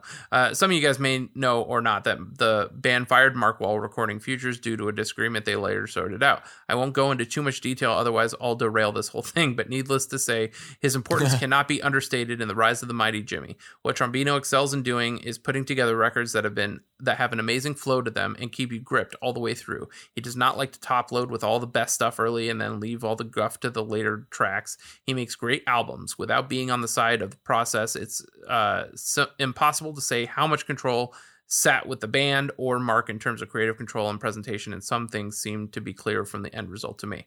So here it is, the one line and a half about My goodness, what This is what a preface. so well because we'll probably go back to this. I want to set that Yeah. up now gotcha. because I'll probably go back to it in either a clarity or an invented episode. Mr. Tom Linton is back vocally. Amazingly placed, huh? Action Needs an Audience is clearly Invented's Blister, right? Why has Tom suddenly taken lead vocals on an album track for the first time since Clarity? Why was it placed here of all places? Coincidence? I think not, people. Gosh. Um, so yeah, that's Alex Kyle's theory on the Jimmy Eat World's fans Facebook group. Based on the fact that there's one Tom song on this. Uh, I I think it's where it is in the album sequence. Gotcha. And, that's what I was trying to look at. So yeah. Yeah. Blister is track 11 and then this is track 10. So I, I could see. He's he's got the tracks in his post. It's a very very long post. I mean, my intro was like what ten minutes of the fucking podcast. Yeah. Um, I, I should. I, what I could have done was read it and then given you the Reader's Digest version, but that's not what we do here on Jimmy Eat Pod. no, we don't. we expand. yeah baby um he he uh separates the songs out in a way that say like these are like the acts and stuff. I love that we're starting to get like like all these crazy theories. Like when we go to static we can go to that guy that has this theory that it's like a rock opera and like Right. and now we have clarity and invented being the same thing even though like since then integrity blues i would say is their like new clarity. But that is more of like a like a to me like a mood a mood sequel in a way. Um like if i want to hear more clarity i just listen to integrity blues. Um Uh, so yeah, Yeah, but this is this has also been admitted by the band to be their closed narrative uh, this album. album. Yeah. based on photographics, uh, photographic works of, of Cindy Sherman and Hannah Starkey, and that's directly from uh, the Wikipedia. But that that that's admitted by the band, so Yeah. I don't I don't see how. I mean, I just I think that that just happens to be a coincidence. Yeah. and uh, And man, do I love the photography in this because I again I didn't I was for sure that I did not own this on vinyl. So when I did, I was very excited to open it up and see more photos. So we've got our girl on the front walking into the kitchen area of a restaurant, maybe. Um, and then you open it up and you got a girl looking into a very dirty mirror, insanely dirty. Um, maybe in a hotel room. Uh, maybe uh, I can't tell. She's like on a yeah, I would say maybe a hotel room or a lobby or something. And then next to it, it looks very like. Uh, do you remember the album "Dusk and Summer" by Dashboard Confessional? yeah, This photo would have been in that album liner. Like it's a silhouette of a girl taking her top off on a beach, but silhouetted to a sunset behind her with, and it looks like she's on a beach. Um, so there's no detail. You can just see like the outline of her body, and she's got her arms up, taking her top off. Um, and then on the back, another silhouette of a girl looking out of a window. I'm gonna send you this picture because I want to argue about what this car is. I believe this is like a Kia Sorento. Um, uh, uh, Kia Sorento. yeah, here I'm gonna send you a. I'm gonna send you this photo. Tell me what you think that car is out that window. I think it's, or you know, it's a Subaru of some sort. Maybe. I kind of felt like it was maybe a Kia. But anyway, it's a girl looking out of a window into like a like maybe in New York, uh, with like brownstone walk-ups and stuff like that. But then there's like this red hatchback. Oh, that is Or is that like a Rav Four? no, no, no. I think you're on the right track. It's not a Kia. It's not a Kia Sorento. Um, let me look at that one. Yeah, so that that it, that is one of those um, cars that was ah, their their image is the globe. A It's not Geo? a Kia. It's a Geo. It's a Geo Hmm. tr- tracker. Hmm. Let's see. I think it's a Geo tracker. Geo Tracker. Uh, that's giving me okay. Chevy track. Oh yeah, I think you're right, dude. Let's find the red one. Ah. It's got a gray. Um, so yeah, it's got a gray the- base and a red top. It's either that or that could also be a very old a Subaru uh, Impreza, like the the uh, the one that looks like a station yeah, wagon. yeah, yeah. Yeah. Let's see if I can find a red and gray. Yeah, r- red, gray. Let's see. Yeah, I don't know, man. That looks more like it. The Subaru. yeah. Got Uh, yeah. of a roof rack. I think it's a, a legacy. yeah. There you go, Subaru Legacy. I wonder whose legacy that is, or is that she's looking out on what could be her legacy? Oh man, yeah. You know what? You are right. This is this is much deeper. And the photographer. I don't know. Did we talk about the photographer last time? We did a Um, little bit, yeah. Ken Schles. I mean, we talked about. He's got some very deep pieces. You look at he's out, he shoots a lot in black and white. New York Times and Time Magazine um, named him uh, Invisible City among the notable photo books. So he must put out a photo book, but a very reputable photographer for this that they hired, not just somebody. Um, you know, to come. You know, hey, Right. this was on your phone. This looks good. Yeah, They're very oh, uh, form- essentially what they did with uh, with uh, the the guy that did futures that we got on the pod. Yeah. I mean, it's a great photo, yeah, yeah, yeah. but it's like, hey, look, this this is a cool photo. I mean, he didn't even know, right? Yeah, No, he didn't yeah. even know. Yeah, so that was all I had for the community. I didn't have much else um, on that thread. Uh, Minty nine hundred one explained why they had. You know, he, he went on to explain, and then Pebble Swift replied to that. I think Rick needs to write some lyrics. yeah. Rick was on a podcast recently that I listened to, um, and he talked a little bit about the early days of the band and stuff like that. I, I'm gonna I'm gonna mine that for content as we go forward. But it was a good little interview, especially hearing Rick talk that much. um, so yeah, man. Um, do you have covers? So I do, All right. but they are interesting covers. Yeah. Were you? Did you ever play Need for Speed? so, dude, there's so much Need for Speed content with this, This- song. I was amazed that there are so many variations on this song in one game. I Need didn't for know- Speed Shift 2 Unleashed. Yeah. So nuts. There's a Gladiator remix, a Dirty remix, and then a, a ci- cinematic, Cinematic remix. remix. And then the- Oh, there's a. Nightcore version of one of those. Oh my gosh, I got I can't wait to hear the Nightcore version. Yeah. Okay, so let's let, fucking let's start start at the beginning and work our way down. So are you, are you going to queue them up and watch together? uh sure. Yeah, yeah. yeah. Let me uh Sweet. let's see. So, oh, I, there's a couple live videos. Do I care to watch those? No, it sounds like the fucking album. Uh okay. So, uh let's see. Copy link address. I'm going to paste it in this bitch and then get rid of the playlist. Okay, which one are we fixing to watch? Oh, it's being all bitchy. I don't know, it's not loading. Oh, here we go. This is Oh, this is just okay. Not only does the racing community love the song, but I just found a photo montage with the song set to like race cars. like is this is this the uh, the thread on YouTube where the people say are these the are these the cars that the the musicians drive? Do they own these cars? I didn't look at the comments.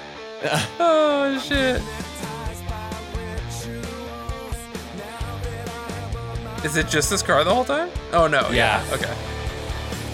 Yeah, it's just a bunch of cars. It's so bizarre.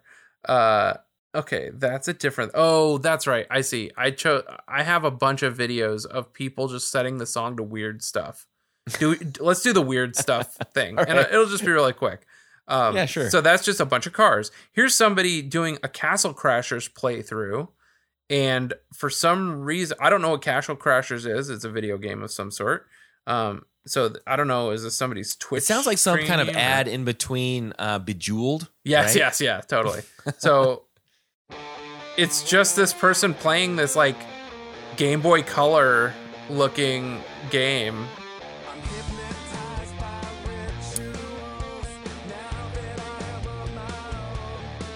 So I think what I'm going to do is I'm going to take all these and cut a little montage of all of these weird things that people set this song to. Um uh so that way everybody can see kind of all of the things that people decided to set this song to. Um And I, you know what? Looking at Castle Crashers, this is one of those. I think it has up to four players simultaneously. uh, Uh, see. started out as PC, but maybe it was built on Unity. But and it can be. It's on a bunch of different platforms, but it's a fun game. Okay. Uh this is this is like a, a tour announcement video. So do they replay this one or they they restart it because it's five minutes long? Oh yeah, what? Uh, this is like clip art. I don't understand what's happening. It's like a it's like a video flyer or something. Okay, let's let's skip forward and see what's uh, They, they have. Oh, now it's like a Can you pinpoint it? I don't know what song that is. Yeah. Uh let's Does, see it doesn't say in the credits says. down below. It might. Let's see. Uh Were they forced into that? Second song is Check Yes Juliet by We the Kings. Oh, I think I really like that song. Hold on. Are we about to listen to more music on this pod? Check Yes Juliet, are you listening? I think it's that song.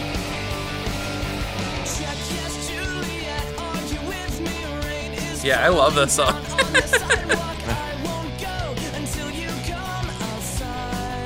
I don't understand what I'm looking at. It looks like a Wolfenstein like mod. yeah, it totally does. oh yeah. Why does that sound like Motion City soundtrack? That does kind of sound. Uh, fuck it. Let's play my favorite Motion City soundtrack. What's your favorite Motion City soundtrack song? Um, it's their.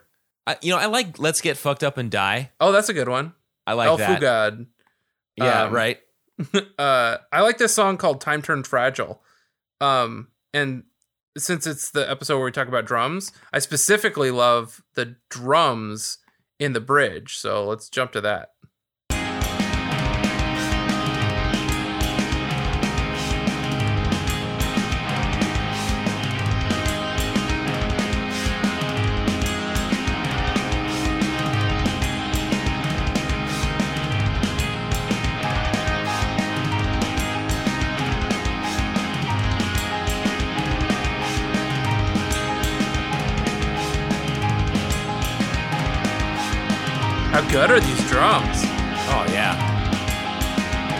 They were like, Mark Hoppus is producing this record. We gotta play like Travis Barker.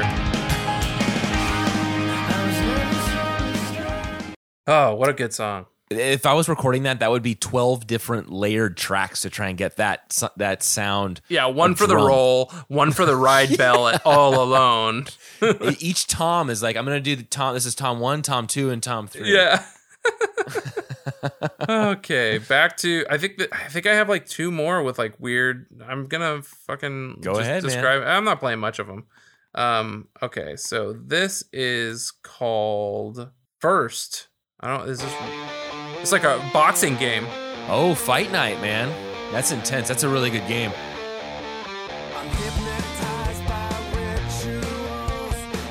Just a fight night montage. Mhm. Um, and then oh, this was I found this very endearing. Um, this is just like somebody said it to their kid learning to ski on the bunny slope. Oh, Yeah. Uh, so I thought this was cute, and I don't think it's the first song. So let's see. Uh, yeah.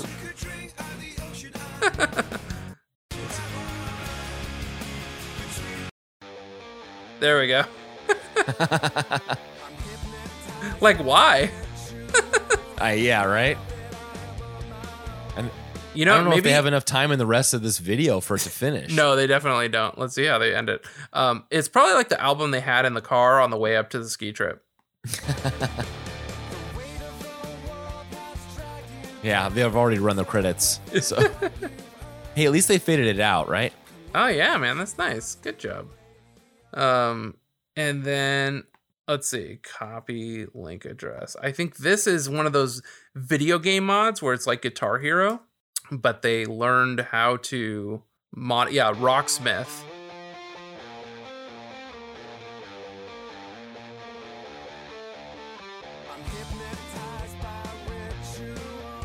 It's a pretty cool interface. I yeah, I like the little slide. and they have like a little like uh, Yeah. thing that you follow. Okay, I think this might be the first Need for Speed Shift to Mega Tro Pro Turbo. Yeah, I, I had the order of going Gladiator, Dirty, and Cinematic. okay, uh, here's Um, the Gladiator. Oh, it's so epic. Oh man, Shift to this is like menu music when you're like uh waiting. to- Yeah. you're you're like waiting for the uh, in the game lobby to get online.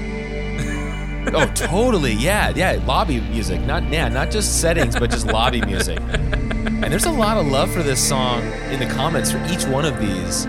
Dude, I had like five to choose, five videos to choose from for the Gladiator mix. Like, it's nuts.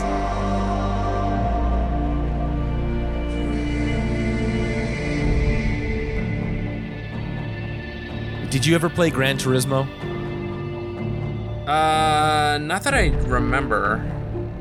I was like, I remember I got really into Burnout Paradise for a while. Yeah. I liked being able to just drive wherever and crash, and I didn't have to race, but I could. Yeah. Yeah, uh, Gran Turismo was definitely, you, you know, you've got to finish. There was, I, I was just really into it. Remember Yeah. decking decking out a, a Mitsubishi GTO. Once that thing was turboed and, and decked out, you can you could beat anyone. So yeah, I mean, it's just this. yeah. Just insane, like lobby music. It doesn't go anywhere. Like, let's jump to the end. Like, yeah. Yeah, and they just gave they gave the uh, the bridge an extra little boost of reverb in there. Yeah, and this feels cinematic, but let's listen to the cinematic remix. Oh, you know what? Before we go, uh, real quick, you know what? I'm sorry. There was our Hayato's quote that um, Who's that? This was in the quotes underneath the Gladiator remix, and I loved Oh. how he put this. So he goes, um, "You have to think about it at, I think it was gets good at 109, but he, his quote uh, refers to 124, which is kind of where we skip to. Imagine a racer washing his face in a locker room before a race." He looks down at an old photo, puts on his helmet for the race, while all the pit crew guys are getting prepared and doing final fine tuning. He's walking toward the car. That's fits, so epic. Somebody says yeah. fits good into Rush 2013 yeah. movie. oh man, I just wanted to say that. Go ahead and go into the Dirty remix. Oh man, how weird. So, uh, oh, uh, let's see, Dirty remix. I was gonna play the cinematic one. That was the one I oh. had queued up. Oh, okay. Uh, let's let's listen.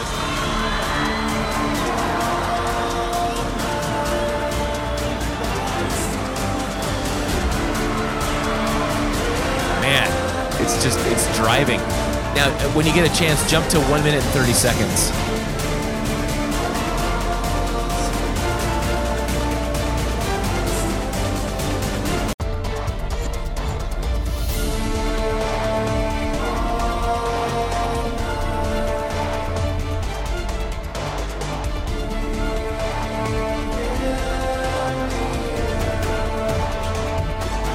This is just the bridge again, right?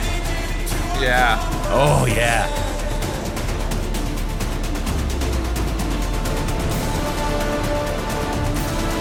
This is so bizarre. But I love it.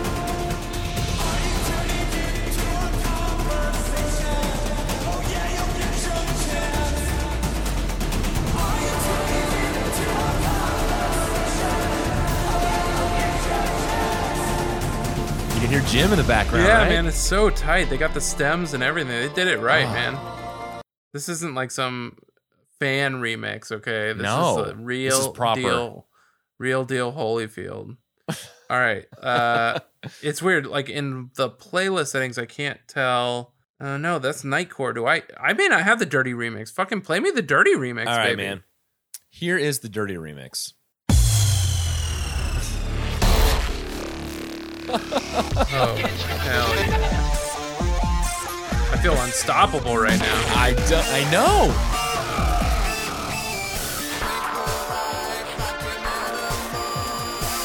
Oh, I got that like telephone filter. Oh hell yeah! Yeah.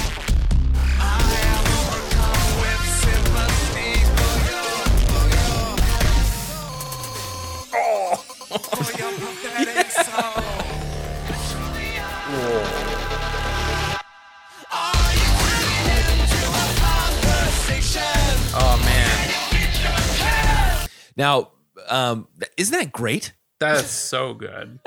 Then is your is is the Nightcore part of the Need for Speed group? Mm, I don't. How would I know that? It's I don't know. uploaded I- by Zephyr Thirty Seven Music. Action needs an audience. Jimmy Eat World Nightcore. But and the reason why I say that is because just just to give credit to the composers. So this one says remix composers include uh, Ramin Djawadi from Iron Man, Troels Folmann, British Academy award-winning composer for trailers and TV promos, Heavy Melody Music, Need for Speed, uh, a different one, Stephen Baysted and Mick Gordon. Every song was remixed four times by the composers, with each showing a new part of the driver's emotional journey. So I didn't know if you had the fourth one. whoa, no, Uh, not that I know of. But anyway, I wanted to credit those guys because maybe we can't find the fourth um, remix, but I would love to. In the meantime, hear hear the Nightcore. I see. Maybe the night Nightcore is part of it. This is like Okay. this is the guy on meth. Uh, so.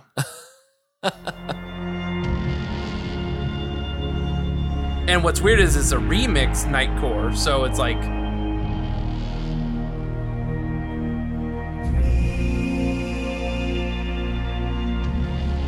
This is the lobby music version, so this is the Gladiator remix Nightcore. ah,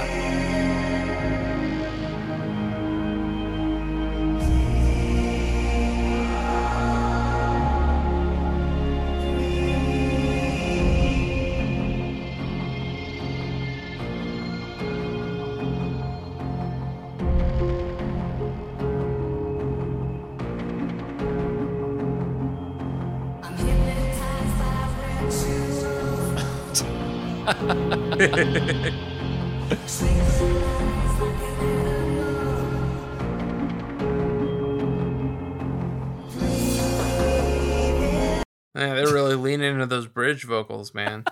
yeah. I wonder why those. Yeah. Uh, here's here's some somebody then took those remixes and then did a fan made trailer for a reveal trailer for Battlefield One.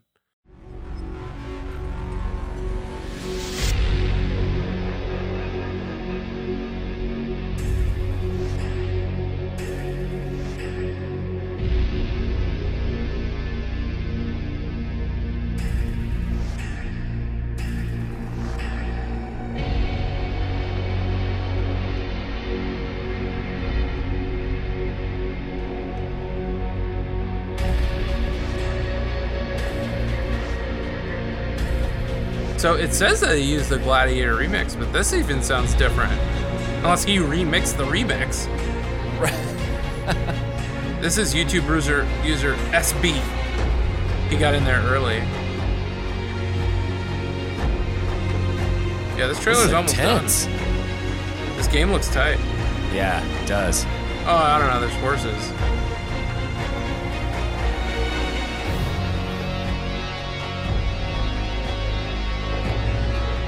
And knights?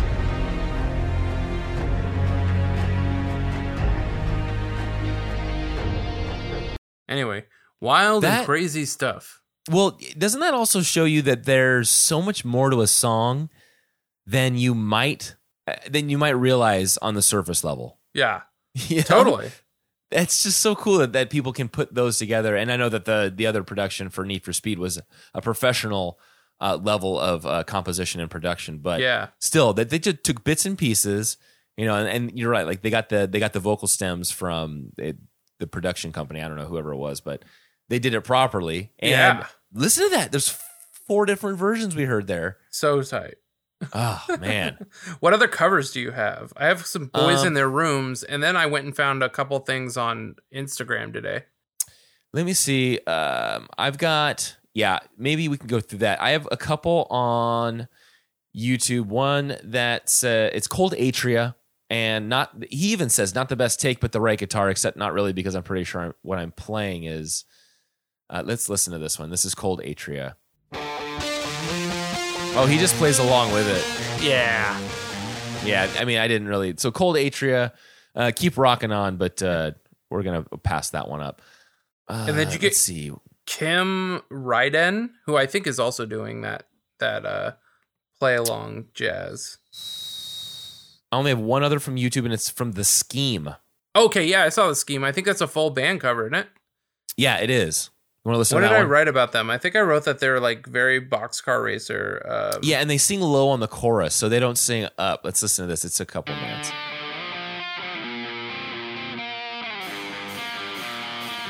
Oh yeah, and they are non-English speaking too.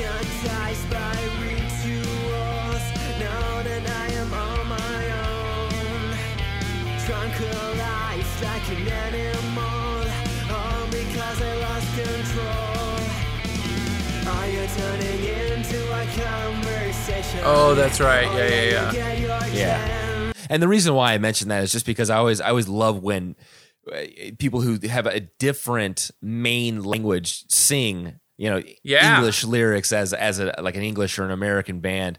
Um, and it was a different take. I like that they kind of went under. It's almost like they sang the harmonic part of it. Right? Yeah. Um, yeah. Um, let's see. Uh, oh, I sent you a couple boys playing it in their room, but I don't think they're playing along. I think they're playing. So I don't know. There's Brent Johnson and Okay. Brent Johnson again. Is it the same dude twice? Dude, it's the same dude twice, man. He's sitting down in one and then standing up. Same guitar. It's a Gibson Oh. SG with the cutaway. No, no, that's a, it's a, uh, a that's a Les Paul. He was really feeling the song in July of last year. So we got two videos. Okay, here we go. Brent Johnson. You get two two uh, features here. I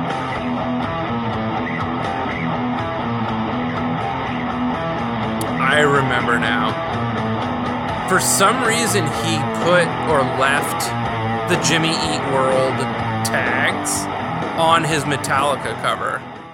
That's a problem with copying and pasting your tags because that's why I had him twice. And that's why I thought he was feeling this a lot in July. What happened is he posted video and then pasted his tags from the previous video and forgot Yeah. to delete them. Uh, Another So- bummer with Instagram is I can't control the volume level. So there's no way that I'm going to be able to hear you if you say anything over happened. this. so this was a classic judge your book by its cover thing. So you'll see Brent Johnson and then Johnston, and then below him is this uh Chadi Hamza. Chadi Uh-huh. Hamza looks like he's playing like a fretless seven string. And I was like, oh, that's the dude that played Metallica. I'm not gonna send that to Justin. But fuck, judged a book judged a book by his cover because I thought he was playing something else. So um play Brent's real Jimmy Here we go. cover. Here's here's the Jimmy Roll cover from Brent Johnston.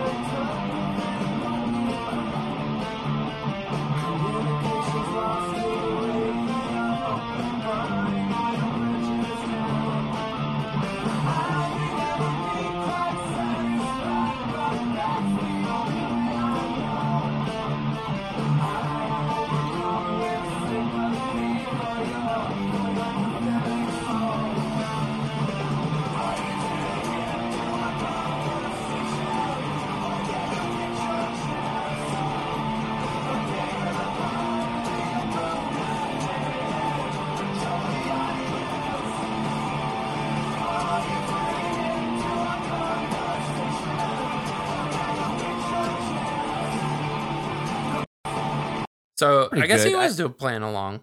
You know, I always have concerns with recording the sound of the strings in addition.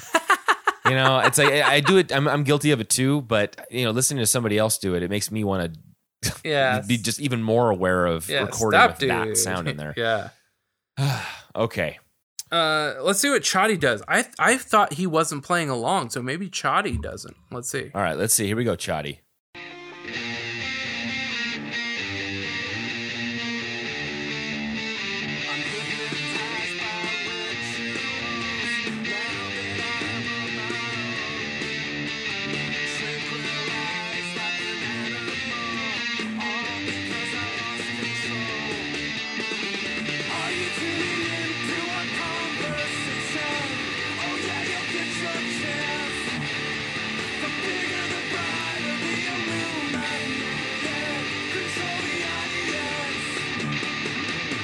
I like his uh his username, Ham Guitarist.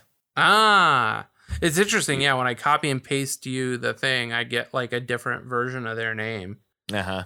Is this one that you pasted to me? Is this uh I believe it's the same one. I can't. SoundCloud. Is this Convery? Uh, yes. All right, cool. This is the one I said sounds like Boxcar Racer. Gotcha. Let's listen to this one. I like this one. So this is this is Convery. Action needs an audience. Demo. There's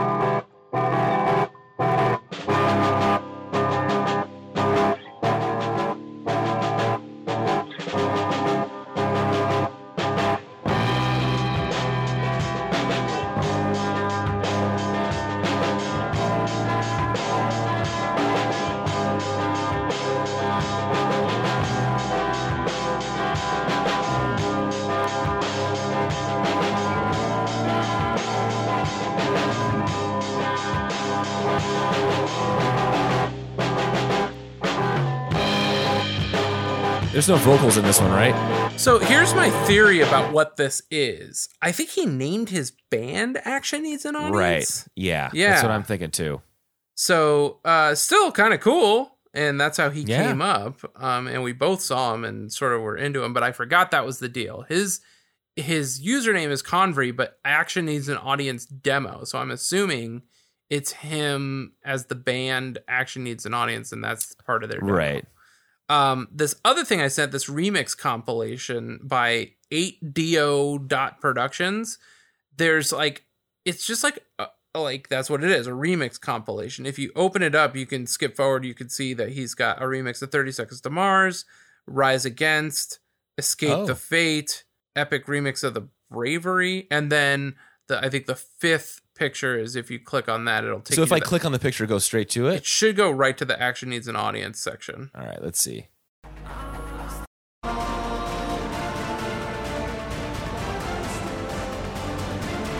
Very cinematic. Did he did he rip it? I don't know. I don't. I didn't listen to them enough to know. Nah, this is this sounds a little different.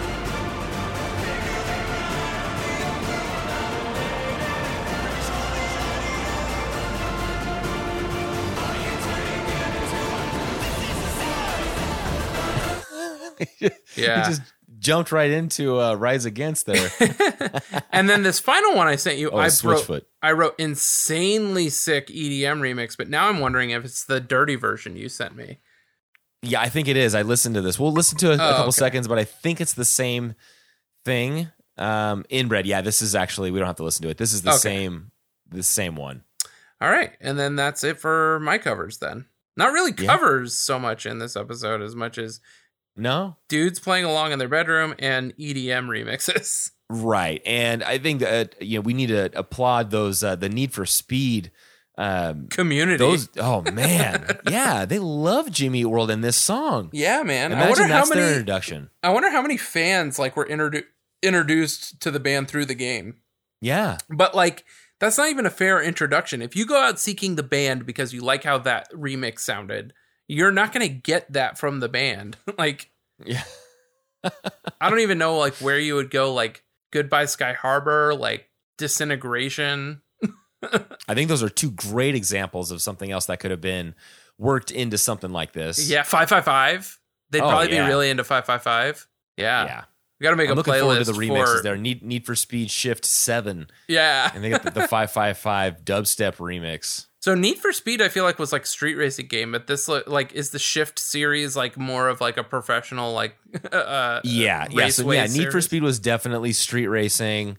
Uh, yeah, through the mountains, through cities, all Mm. that stuff. But yeah, this is this is definitely more uh, uh, the, professional circuit, regulated uh competition. which is fun. I mean, I love racing games that that that get you involved and and uh, integrated into the game. Yeah. So Justin, what are your final thoughts on the song Action Needs an Audience? So it was sort of a so-so song from the beginning, um, but in doing the research and listening to the remixes, and then going through and, and even listening to Jim's song, which was which was Jim's version was cool. I'm really I really like this jam. It's it's a cool song, and uh, I'm I'm glad that it's on the album with Tom singing it. Yeah. I th- I think that he d- he definitely well it's it's also in their in their band um their their ab- abiding rules right Right, yeah. yeah I think but this is uh this is uh, for Invented, which is not an album I love. Um it's good. Uh this is t- upper echelon for me for that album. Like if I think of Invented, this is one of the songs I think of. Yeah.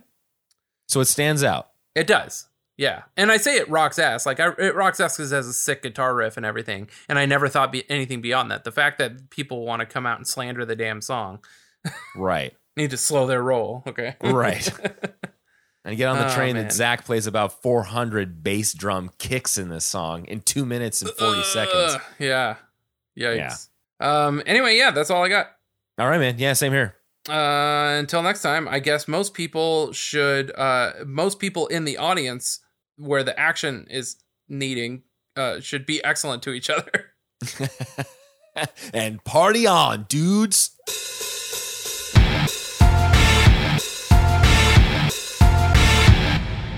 Uh, ladies and gentlemen from the band Cinema Stare, uh, Jason, the guitar player, Hey. I assume. How are you? Yes, I'm good. Yes, I am the guitar player. I'm doing good. Thanks for having me on. It's kind of crazy, uh, like how I just threw it out there, and I was like, ah, I want to, I want to be on the pod, and then a few days later, I'm on the pod. We will dare you. We-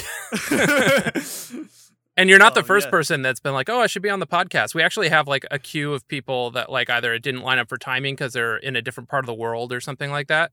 Um, but yeah, if people want to come on the pod right now, it's like open season. And then uh, Yeah. If we get to Blink 155 size, I'm sure it'll be like we'll be a little more picky. right, right, We- exactly. So I was listening to on a podcast recently, and you actually cited Jimmy Eat World and Death Cab as like huge, huge influences for you. And uh, you wanted to come on because uh, I think I was interacting with like other people in your band on the uh, on the Twitter DMs, and it was like, oh, you got to talk to Jason. He's the Jimmy Eat World head. So here you are, Jimmy Eat World. The episode is Action Needs an Audience. Uh, I believe this is this might be the last song in this like Tom stretch that we're doing. Um, and so yeah, what's your relationship with the band? Well, okay, so I'm really excited to be on this podcast because it's true. Like Jimmy Eat World is not only the biggest influence on like the music that we make, but also they're just my favorite band as well. Um, and a lot of time during this quarantine, I've just been really diving into a lot of interviews um, on on YouTube as well. That's so it it all it all works out that I would be the the next obvious step would be to be on a podcast about Jimmy Eat World after all that. But um, uh, basically, so I'm 27. So in 2001, like when Bleed American came out, I was in third grade, and that's um that's when I first heard them. Uh, I heard the middle on the radio, but then after the middle was on the radio, which it was on the radio c- like constantly, and it was not just uh, over here in Connecticut. We had eh, like our version of KROQ is like 104.1. And um, they, so they would play Jimmy World, but then it wasn't just that. It was like such a big crossover. It was on like all the all the top 40 stations too. So that's definitely like when I first heard Jimmy World, and then then after that, I mean, the album just had so many singles. It was just like it seemed like oh, like half the album was singles because it had uh, sweetness, praise chorus, all all like equally big. Bleed American was on the radio too, so that was initially it. And then as years went on, I mean, at that point, I wasn't. I was a big music fan, but it wasn't like I was you know, I didn't really engage on the level. Like it took me like a few years from there to like really engage with music on like a higher level where I was like really just listening to albums. It was more so like I was listening to music match. I don't know. Do you know Music Match Radio or whatever it is? Is that on- like what's on the cable? Uh, like if you go to like the 700s or something like that. No, that's that's something different. What is that? Oh, one? that's music that's- choice, that's a- maybe. Yeah, that's Music Choice. Music Okay. Match is this this like platform that came on Windows computers, and what it was is is kind of like it was almost like a precursor to Pandora, where you could like go to an artist page and then click Artist Match, and then you could listen to a bunch of suggested artists based on that artist. So, like, let's say I went to Blink One Eighty Two. That's how I found out about bands like I don't know Mest and and uh, MXPX and Yeah, all of yeah, them. yeah, like I would go on and and I would just research their discography. That's like basically the extent of what I could do on the computer at a young age. You know, I didn't really know how Yeah, to. totally. There, I played games, and then I also did that. So that's when I started to hear more songs um, by Jimmy Eat World than just what was um, just what was on the radio. And then my first concert that I ever went to was actually uh, Green Day's um, American Idiot tour, and Jimmy Eat World opened that. So that was like that was like the big turning point for me, where I became like a big fan of Jimmy World was seeing them at that show. Yeah. I'm trying to remember if Jimmy World opens. I remember Against Me being was that also Against Me on that same tour, or did maybe Jimmy World didn't play the American Idiot tour here on the West Coast? I know I went Yeah, to it. That's a great question because I think the American Idiot tour had like an insane amount of legs. So Yeah. I, I gotta, I gotta imagine that Jimmy Eat World didn't play the whole thing, um, but they were the only support on the. Um, Oh, on the okay. show Then yeah, I, went think to. we got um, Against Me then. I remember. Oh, Which that, is- that was yeah, a good tour awesome. for sure. Um, so you're still pretty young. Yeah, I don't think I really hit my stride with music and determining like what it was that I was like, like my scene, I guess, until like ninth grade. Um, which is around the same time. I I was in ninth grade in 98, 99. So, um, uh, Right. Well, I had heard how you guys had like. I mean, it's so interesting to to hear um, your stories in that in that first episode of how you guys got into them and like having people show you. I can't remember if you were the one that were the that if someone showed you Static Prevails. that was Was that- Justin. yeah, yeah, he got And in on the ground floor for sure. Clearly, I mean, I can't imagine that. And I one thing that I wanted to talk to you about. Um, like specifically in this podcast is like I've been thinking a lot about how Jimmy World's signed to a major. Like, and I know you guys have kind of explored this topic too, like when you were talking about some of the early songs, like from the self-titled album. But it seems like like Blink One Eighty Two is a good parallel to draw here because I think the the level up, there's like a couple level ups that Blink One Eighty Two did from album to album that I just it's hard for me to fathom that they like in, improved as songwriters that much yeah, like in that time.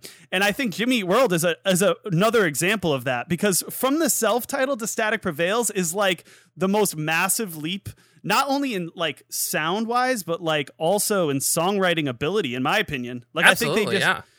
and then and then to Clarity and then to Bleed American, every single one of those is like a massive increase.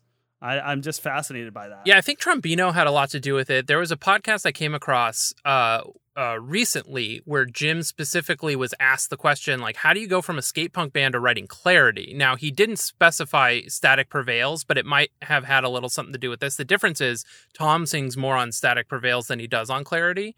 Um, but Jim specifically says, you know, we used to write songs trying to sound like our favorite bands and our favorite songs, and that was us jamming in a room and playing like Propaganda and uh, Right. and stuff like right. that. And then it got to the point where, you know, Jim got a four track recorder and was like, oh, I can actually like record a bunch of stuff and bring it to practice so it's done. And so it went from jamming as a band and everybody trying to sound like NOFX and Propaganda to Jim going home and taking everything else that he's learned having grown up playing piano and moving into guitar and saying, "Oh, these sounds lo- sound really cool together." And oh, let me loop all these drums on this four track and then mix it down to one track and play along to it. And that all and and a in a way it's sort of easier to sort of like especially if you're programming drums to a four track recorder and you don't want to mess up a slower jam is sort of part of that um and that's my theory as to how they sort of became a little bit more introspective but he specifically credits that four track recorder and recording separate from the band and bringing the songs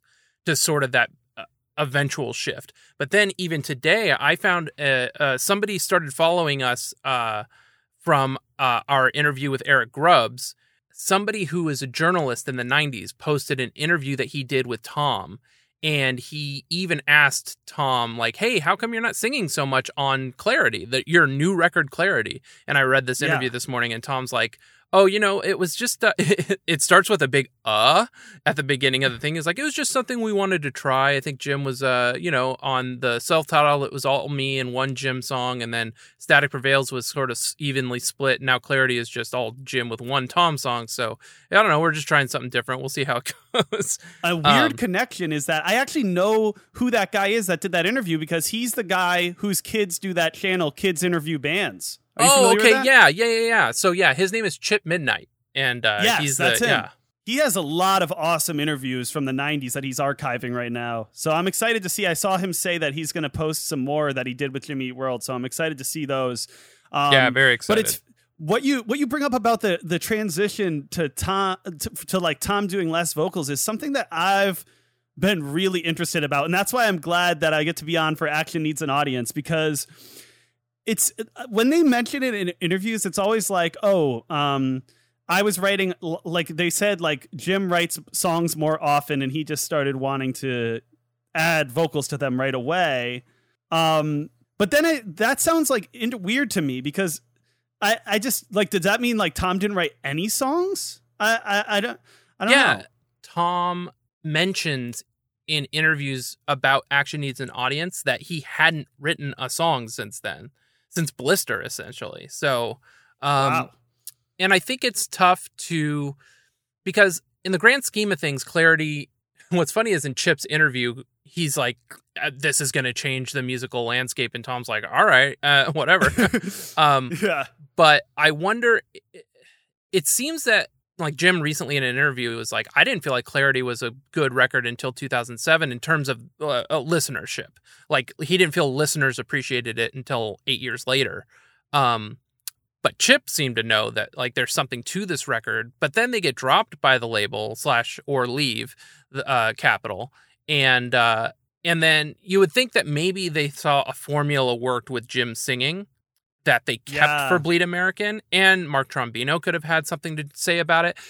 I will say in Chip's interview, Tom does say Jim sings better than I do. So Well, I, I, I, I, I think that some of it, like, and I've, I have to. This is also coming from personal experience because I previously played in a band like a few years like back where we were both initially going to sing too. It was like me and another songwriter, and we were going to sing the songs we wrote, and then eventually just shifted to him. Mm. And part of it is like almost kind of like you're just you're just like contest. It's kind of just like okay, well, I guess they're writing more songs. I'm just not going. I'm like I feel like maybe you can lose motivation that way because that's kind of what happened to me. Like it's almost like he saw Jim writing all these songs. He's just like, uh, I won't even yeah. bother. Well, I think in- it could be the other factors. It's too. interesting too because I was watching a performance. I was kind of like in my head, I was like, "Oh well, Tom still sings harmonies live," and no, he doesn't. Really, it's Robin that sings all the harmonies and stuff live. And then there was all this drama over social media because Robin was like so front and center at the NPR Tiny Desk concert. I was just gonna say that. I was just gonna say that. I But even I Robin even is tight. that I really like Robin. Um, I think Tom is probably happy with where he is in the band. I think you know he gets to tour the world and and play in a band and and like not really have to Yeah, quote I- unquote I- work. So you know you you take what you want. I guess he could have easily started a side project. Agree. I yeah, definitely, definitely so. I think that eventually, I, I'm sure he just kind of settled into that role. And I also think too, like if you listen to like Rockstar, like which was a single, I believe, Yep. from Static Prevails. Like, I mean, they almost sound like an entirely different. Like uh, that, if if he was the lead singer, like he has like a very radio rock voice. Like it would have it would have taken them in a like I think a completely different direction. Yeah, especially during that time. Like that song and that album does sound very 90s in the best way possible, not dated or anything like that. But when people talk about, you know, Godfathers of Emo and and and bands like Rites of Spring and stuff like that, you could definitely see how Static Prevails gets heralded in that kind of pedigree of of bands and that's Tom singing, you know. Exactly, and even Jim on that album sounds more aggressive. Yeah. um, than than he does on later albums. No, it, I'm I don't have the. You might have this knowledge, but was there a was there a Tom song that was a B side from Chase This Light, or am I just like remembering that wrong? So chase this light, CD2, big casino, let it happen, carry you, always be open bar reception. So I'll listen to that. Let me I see. think Uh, that might be the one I'm thinking of, but I don't know if he sings on that one. I remember uh, Tom Mullen mentioning to Zach in an interview that he loved open bar reception and played it at emo nights, and people were always so surprised to know that it was Jimmy World. Um, it's uh, Yes, I, I heard that same interview actually. I think that's where I'm getting this from. I think I might be like mixing things up. I don't remember him mentioning Tom singing this song, but let's give it a shot. Ooh. The drum. I mean, the drum sound is so good on this. Th- these sessions sound so good. The Chase This Light album. Oh yeah, I Can't even believe that. I've never heard this song before. oh really?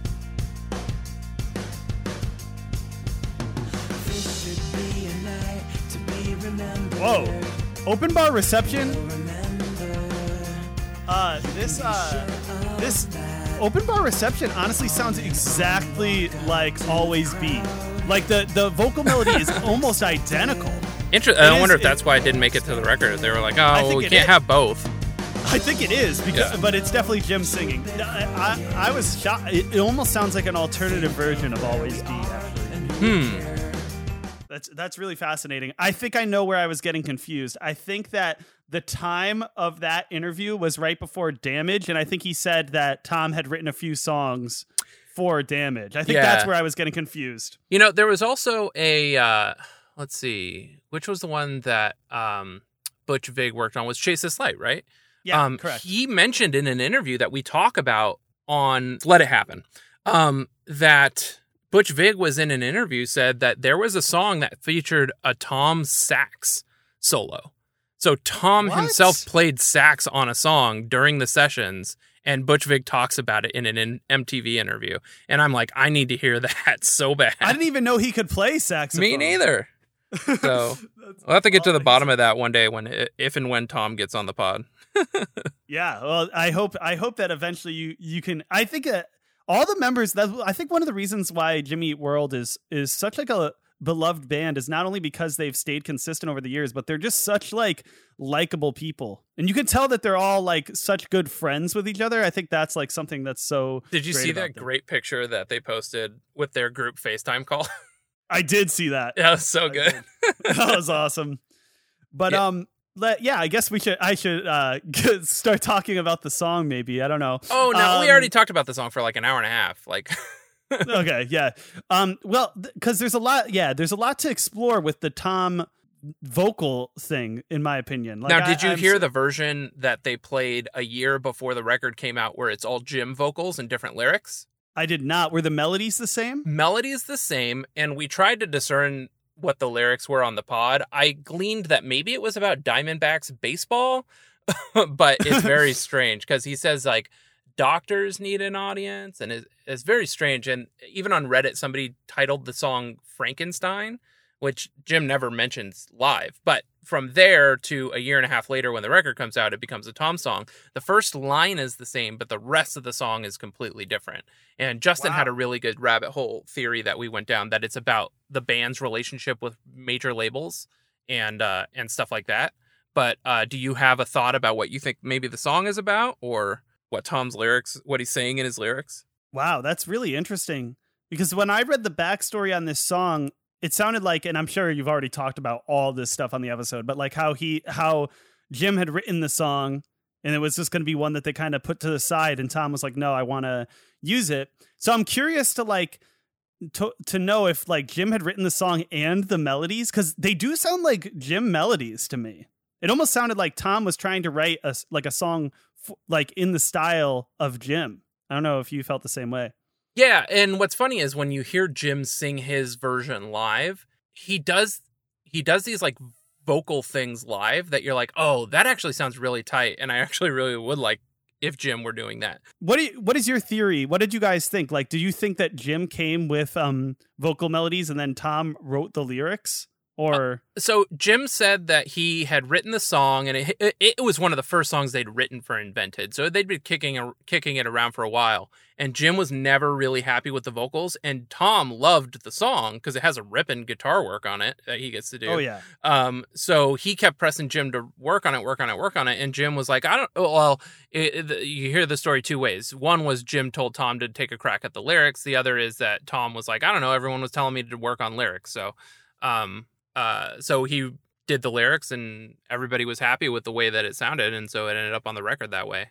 Um, so yeah, it he did stay mostly faithful to uh, Jim's vocal melody. He added a vocal bridge, which it was an instrumental bridge uh, before, and uh, that's mostly it. And like I said, the first line is the same, but the rest of the song is pretty much this uh, uh, uh, Tom's of Tom's invention. Um, okay, yeah, no pun intended. and then I Um, guess the word audience is the last word in the in the original chorus, but it's not the same. It's like a different sentiment. Interesting. That actually explains a lot to me. Then that that that Jim wrote the mel- the vocal melodies, and then Tom because because I was like, wow. I mean, I understood how you had that guest on that said that they got into Jimmy Eat World um, through Invented, but didn't know that Tom sang. Oh, on, oh right, on yeah, that song. Alia Chowdhury, yeah.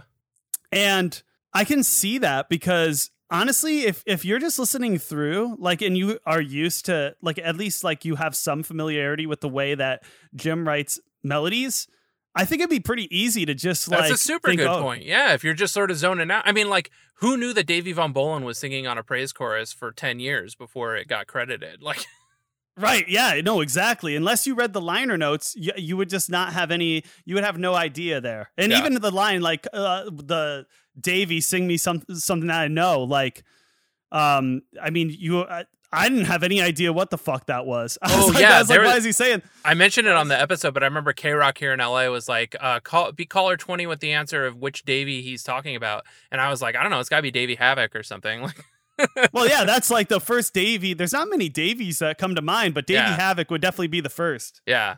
And I think in 2001 or whatever, I didn't even know who the Promise Ring was. So, like, I would have just thought they were making up band names or something. yeah. When did yeah? When did Nothing Feels? Did the Nothing Feels Good come out in '99 also? Yeah, I think so. Okay, yeah. I mean, that's not a big album either. So that's like that's another really cool aspect about um Bleed American too is that it seems so divorced from like their like DIY and in emo roots, but then they they have, you know, the singer of the Promise Ring on there. So it's it's and it's uh, and and not to mention vocals from uh I believe Rachel. Yeah, Rachel Haden. Yeah. Yeah, which is which is also great. Yeah. Um but and tons uh, of sick references on the whole record. absolutely. Yeah. Yep. Yep.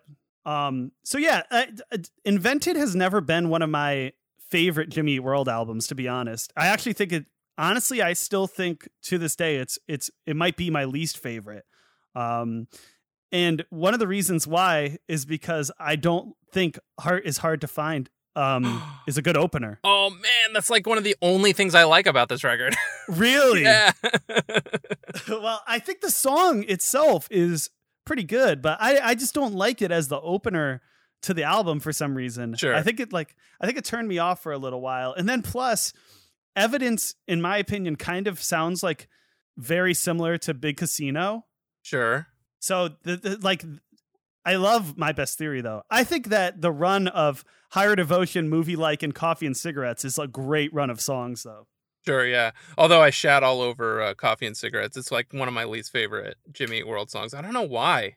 It just sits so wrong with me. Maybe like uh like um what's it called? Sits for you, the album opener. Well, when you guys were talking about Lean, I can't remember. Did you guys like Lean, or did you also kind of feel the same way about that song as Coffee and Cigarettes? uh I was good on Lean. I don't remember having a hot take. We had Brian Samus from La Bouquet on that episode, and he was like, Yeah, it was good. It was fine. Like it's not like, you know, uh uh peak peak Jimmy for sure. Yeah, definitely not. But I, I, I think that that song and Coffee and Cigarettes have a lot in common, where they're just kind of like these really, they're like just super poppy. It's almost like um authority. They're like the almost like authority song, like kind of, kind of songs where it's just like really straightforward poppy, Sure, yeah. poppy rock. um, they what they tend to do on every album. But action needs an audience is is like it.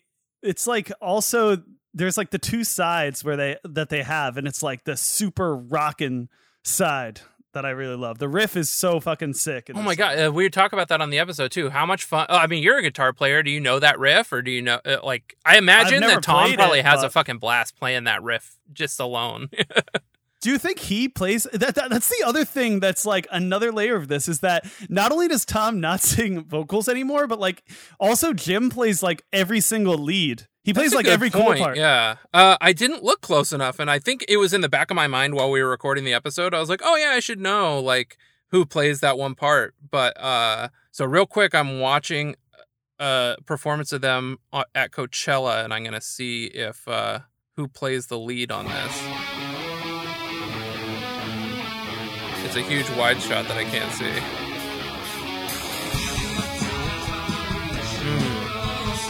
It, it was like the widest shots possible of them at Coachella, and then Jim's back. But it looks like maybe Jim is playing that riff.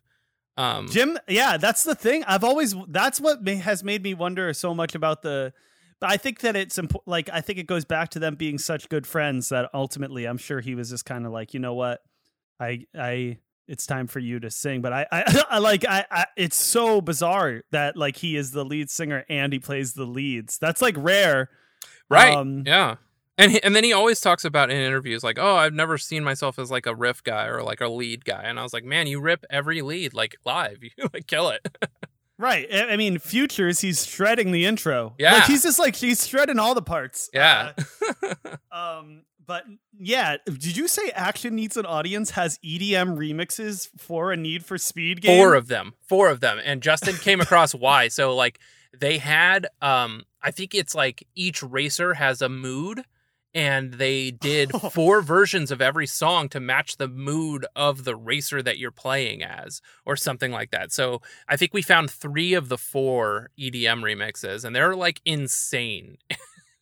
wow, wow, that's actually a really cool concept. So every song had like um like Yeah, the mood real- altered for the racer. and real remixes yeah like from the stems they weren't like oh i'm gonna make a cool chopped and screwed version from the record like no they had the stems they like did cool vocal things to tom's vocals one like made the bridge the lead and then i don't even know if they had the verses in it, it was just like bridge chorus bridge chorus bridge like Yeah. Well, that I mean the bridge.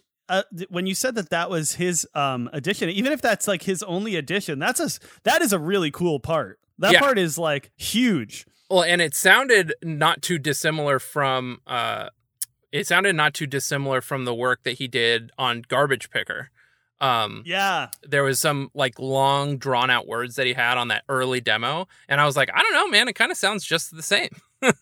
Right, exactly. Except just like super produced. I and and what I found fascinating about uh Invented is that they returned to Mark Trombino, but they didn't like it wasn't like a white album situation, like Weezer white album situation where it's like, oh, we're going back to our like going back to like what like that original sound. Even though they returned to like the same producer, it's a very different album. It's it feels like a logical progression. Yeah, my biggest issue with that record was that Jim had come out and said, "Oh, I looked at a book and wrote stories about the book." And I don't I don't care if I know that things are from Jim's life, but apparently if I know that they're not from Jim's life, I'm not interested. So like Now that, then that explains why you didn't like coffee and cigarettes. Right. Yeah. Yeah. Yeah. Because even yeah, Because- Alan Cross asks Jim like, "Oh, is this autobiographical?" And Jim just laughs and says, "No." Well, that makes it even. I, I would say that that makes that particular song much worse because even if it was, I, even if it was like autobiographical, it's like the most like simple. It's just like a very simple. Like all the sentiments are so like simple, simply Yeah. stated, and and then it's just actually a story. Um, I I don't know that, but yeah, action needs an audience is one of the standout tracks on on here for me. I would say. I agree. I think, um, and of course, I can't think of the name, and you already said it. The the album opener and Action Needs an Audience are the two songs I think of when I think of Invented. Um, so Yeah, I like mix. I like mixtape too. I mean, it's like the Oh, and that's the thing is, I'll put it on and I'll be like, "Oh, this song's great. Oh, this song's great. Oh, this song's great." But for some reason, by the end of it, I it, uh, I don't. It doesn't resonate with me. if you if you had to like rank the the albums, how would you how do you rank them? And I'm sorry if you've already done this. Yeah, no, um, it changes from time to time, but uh, I would say Chase This Light and Clarity are up top. Um, Okay. I probably would put Clarity up top, but those two up there, and then I would go uh, probably Futures, Bleed American Integrity Blues, Surviving, Static, Invented, and then you know self-titled and uh, all And the other. put damage. Where was damage? Oh yeah, see that's the thing is I always forget about damage, and what's funny is Zach is always talking about how people forget about damage. Uh, damage put right up there between like surviving and static. Okay. But here's the thing: is that being said, I'm ranking them. It's not to say the the, the lower ones are bad. Like I don't think that there's a bad Jimmy World record. Like I would say Invented is the bad one, and it's not a bad record. So Yeah, I agree with that. I agree with that completely. There's no Jimmy World album that I wouldn't be happy to listen to the whole way through. Um, there's just some that I definitely listen to the whole way through way more. Right. And the, and then so how about you? You're the interviewee. Uh, how would what's your favorite Jimmy World record? Uh, and uh, how do you rank them from there? My story of how I got into Jimmy World was getting too long-winded, so I didn't continue on it. But when I got to like when I when I when I graduated high school, like I had like so when I saw them at that American Idiot um tour, I think that so that was 2006. No, it was 2004. It was either no, because Futures came out in 2004, but American Idiot came out in 2005. So this tour might have been 2006, but they were still touring on Futures. Um, so I listened to Futures and Bleed American for like quite a while there, and then when I but when I graduated high school, that's when I got into Clarity, and like Clarity was like he- that was like that time in my life and getting into Clarity Yeah. um that was just made it like it was like a i don't know. It became it just like at this point i can almost say that it's my favorite album ever. Um just because the impact of finding it at that time in my life and just listening to it at all that time. Where it's just like such a such a pivotal pivotal time in your life and the way that the the songs kind of resonate with that. Um so clarity is is definitely number one for for me for that reason. But i would say it would go clarity futures bleed american. And sometimes futures and bleed american switch places for me um depending on the time kind of like what you said. Um so clarity futures bleed american um chase this light static prevails i lo- i actually really like static prevails um Have you found the guy that has a theory that it's a rock opera on YouTube? I haven't found. I've Oh. heard you guys talk about it, but I have not. I've not uh fully. I haven't listened. You guys talked about how you dove into it on like a different episode or something. Yeah. and I, but I did not hear that episode, so I don't know if you played him on there or if we you- did. We played him a little bit. We got to be. I got to be better about remembering to go back to that on stat. I think because I forgot it once, I will never forget it again because that guy's so magical. Okay, I gotta I gotta see what he has to say about that because I personally can't really understand how that album could possibly be uh, a rock a rock opera. Uh, no, um, but I, I'm fascinated by what his take what his take is. Um, and plus, Static Prevails. I agree with what you said earlier too about how it is kind of a pivotal album like for the genre at that time. Like I think that it's it stands alongside albums like um that Promise Ring album that we mentioned earlier and Yeah. Like the issue was the label just didn't do anything for him, and uh, the, uh, Tom even says that in the Chip interview. Chip is like, "Oh, you think Capitol's going to do some stuff for you guys in Clarity?" He's like, "Well, they say they are, but they didn't do shit for Static." Right. It's almost would have made more sense if they were on like a smaller label like like Polyvinyl. Like I think that they could have they could have had even more success than they did. Their timeline is so is so weird. It's like a very weird yeah, existence that the band had. Like especially since they like self-funded Bleed American and it wasn't even like recorded with label backing. Yeah. Um, that I mean that's ridiculous. But and they've so essentially after- done every record that way since, which is great. Yeah, and then now they have like the studio in their in their house or whatever. Because th- those th- like the versions of the songs on Surviving that came out before, like um Love Never, that single, that was like a different version, right? Yes, it was. Well, you know, so this is what I believe Zach said is that Love Never is exactly the same instrumentation. The difference is on the EP, Jim mixed it, and on the record, it was mixed by the guy that mixed the whole record. Oh, okay, got Yeah. it. Yeah, I saw. Did you see them on that um tour with uh Third Eye Blind that they did? Yeah, Justin and I went there. It was before the pod launched, and uh, his wife made us some Jimmy Eat Pod shirts that we wore to the show. That's awesome. Yeah. That's awesome. Yeah, that was the first time I saw them since the um, the American Idiot tour. Oh, I've not tight, seen them yeah. since then.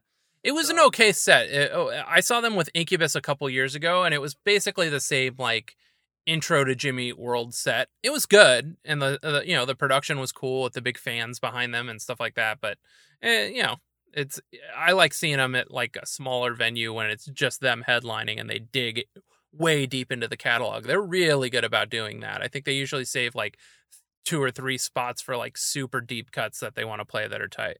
Yeah, see that's what I was that's what I was missing. Obviously I get it because I mean that even though it was like a co-headliner, it was clear that it was like kind of a bigger bigger thing for Jimmy Eat World. Like it's I mean that was like a pretty good tour for them to get on cuz Third Eye Blind has like this legacy status that I'm not really sure that Jimmy Eat World necessarily has. I feel like they have more of like a cult. People like I mean it was clear I'm sure you noticed this when you were there like people were super super stoked on the Bleed American songs and yes. then yeah. then not so much the the others. Yeah. Um but they played 23, which I was like obviously excited about. I, I I didn't I didn't really expect that one. Like if in like a greatest hits set to for them to bust that one out. Yeah, do you put that in the top, like your top tier number one Jimmy oh World yeah. song? Oh yeah, Yeah. that song is really really good. Um, but uh, and, and now that I'm like I I was looking at the uh the album page for Surviving, and I didn't realize that uh the Japanese bonus track is Party Hard Yeah. by NWK. So they, yeah, they recorded that. They did a thing for like UK fans to win a contest where they could go visit them in a studio where they would live play a couple songs from the record and it would record live to a vinyl right then. And in that session, I think there were like 10 or 15 people that won this contest. In that session, then they also recorded Party Hard onto that vinyl that the fans that went there that day got. Um, and that's the version of Party Hard. So everyone was super excited. They thought they did like a live, uh, a, a lot, uh, not a live, a studio version of Party Hard, but it is just the live version. But it sounds really good. That's awesome. I I had no clue about that until right now, but I look forward. I'm sure you're going to do an episode on that. Of course, yeah. yeah, that's awesome. Um, so yeah, I mean, we're, we're already at 40 minutes. So yeah, I know. guess Well, I was thinking long. we should probably talk, I guess, a little bit about your band. uh, you guys just released a record. I'd love to hear everything that you would say a Jimmy Eat World fan would like about uh, your Cinema Stare record. So let us know. All right, so um, we're first of all like there's a couple songs where I think are very blatantly in- influenced by Jimmy Eat World, but everything is like in a way influenced by Jimmy Eat World, like in terms of arrangement and, and songwriting. I think that Jimmy Eat World is like one thing they're super good at doing is arranging the songs in a way that like really elevates them. Like for example, like even if you listen to the demos, like the demo version of um demo version of uh Futures Mm-hmm. that came with the bonus edition and then when you see how they arranged them for the album like the way that it took the songs to the next level um that's like super inspirational uh to, to me so i think the album has like if if you enjoy like the way that jimmy Eat world like puts together songs like i think we're mu- definitely a much more pop punk band than jimmy Eat world but i think that jimmy Eat world fans would definitely still enjoy it for Yeah. that I am definitely on the pop punk side of Jimmy Eat World, and I absolutely loved uh, the record when I listened to it. Because I didn't know you guys until you guys dared us to let you on the pod. So I was like, okay, I'll check out your record. And uh, yeah, I think it's uh, definitely if you're into the more pop punk side of Jimmy World, I'd definitely recommend.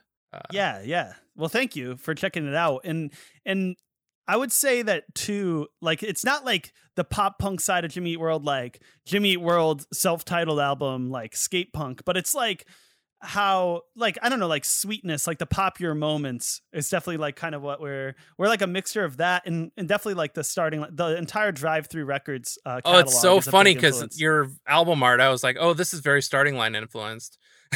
yeah, I mean that's one of my that's another one of my favorite bands. Um and and so like Drive-Thru and then like even victory records in the early 2000s like Yeah. all that kind of stuff uh Spitalfield like is a is a big I don't know that's kind of a I don't know uh, how many people are like super into Spitalfield, but I that's feel- like a major yeah, influence for us. all of my dashboard uh, CDs had inserts with all of the other Victory bands, so I all, I only know them by name. right yeah yeah ex- it's, those, those are like big references for us um just like that two th- like mid 2000s sound because that's what i grew up on is like newfound glory sum 41 uh the starting line like blink 182 those that, i mean so that's it and then for years i didn't play music that really sounded like any of that stuff Yeah. um like I was in a band that kind of sounded like the Weakerthans, you know what I mean? Like more, you know, and then I was in a band that that like that sounded kind of like uh uh like I don't know, it was influenced it was like a screamo band. So it was more like um influenced by like I'm trying to think like Blood Brothers. yeah, well, I mean, I do, I do love the Blood Brothers. I wouldn't say we sounded, the, I don't, I wouldn't say we sounded like the Blood Brothers, but that, yeah, like kind of like, um, like Saetia and like, uh, Circle takes the square and stuff like that. You guys like, were just- definitely wearing white belts. yeah, yeah, basically, basically, exactly. When when when Blink One Fifty Five talks about like screams and screamo, like that's the that's kind of that's kind of what it is. And I'm I'm still in that band, but it's like this has been a nice way to reconnect with like like I feel like in I I think most people would agree like you're all the some of the earliest things that you get into and some of the earliest music that you're a huge fan of sticks with you in a way that's so special. Like I can still go back and listen to the starting line. I saw them for the first time ever. I never got to see them when they were a band and then I saw them at like an anniversary show 2 years ago or something. Yeah. And it was it was I felt like so I was like elated. I, I felt incredible. And so to be able to make music that sounds similar to that and um kind of because when I was little, I wanted to be in a band that was like these bands I was hearing, but I didn't know how to play an instrument. And now to be 27 and just able to make music that sounds like that is Yeah. It's just kind of cool. It's like a little circle in my life. I agree, man. Uh, I'm looking at your guys' track listing, and I was going to be like, "Oh, we love parenthetical tracks. You guys have a parenthetical track," but then I realized it's essentially your Johnny Depp track, uh, "The Wino Forever." Yeah, exactly, exactly. Um, it was originally just called Winona Forever, um, Right. And then I and then I was like, no, we got to put the N.A. in in parentheses to because he famously changed the tattoo. Yeah. Oh, that's so tight. I'm that's that song title honestly really has nothing to do um with uh, with anything. That's the I- most we early 2000s pop punk thing you could do. Is like name a song some nothing like it. we had some silly like track ti- there was one song originally on there called the 69 sound. That was like a, a reference to the 59 sound Yeah. uh the gaslight anthem album. Um and then we found out someone had already done that. So it's the Ah. song that's called uh kansas 2017 which is all like that's a joke title but it's really only for us. And it's because um our bassist old band was called Cult of the Supreme Being, and when they were naming the band, I mean, they were like a, they were also like just like a uh, indie punk band. It, it sounds like it would be like a doom band, Yeah. but it wasn't. So we were all like, "That's a terrible band name for that style of music. You should change it." And then one of our friends sent a huge list of band names that he thought would be better than that, and they were all terrible. And one of them was Kansas 2017. So that's why we named that's why we named that song Kansas 2017 that's some exclusive um background Yeah. story that only only um Jimmy Pod is getting. yeah, you But can only song- find by listening to two and a half Yeah. hours into the podcast. right, exactly. And and that's the song that was formerly known as the 69 sound. okay, tight. Uh, B- um but I don't know like some some other background on the album too is that uh the person who recorded it is our friend Chris and he um is in a band called The World is a Beautiful Place and I'm No Longer Afraid to Die. He's I mean his band is phenomenal. Um and if people that have listened to this, I think people who like Jimmy World would actually really like The World is a Beautiful Place uh if they check them out. I mean they're on Epitaph. Um just really good really good like indie emo music. And and he also produces their albums.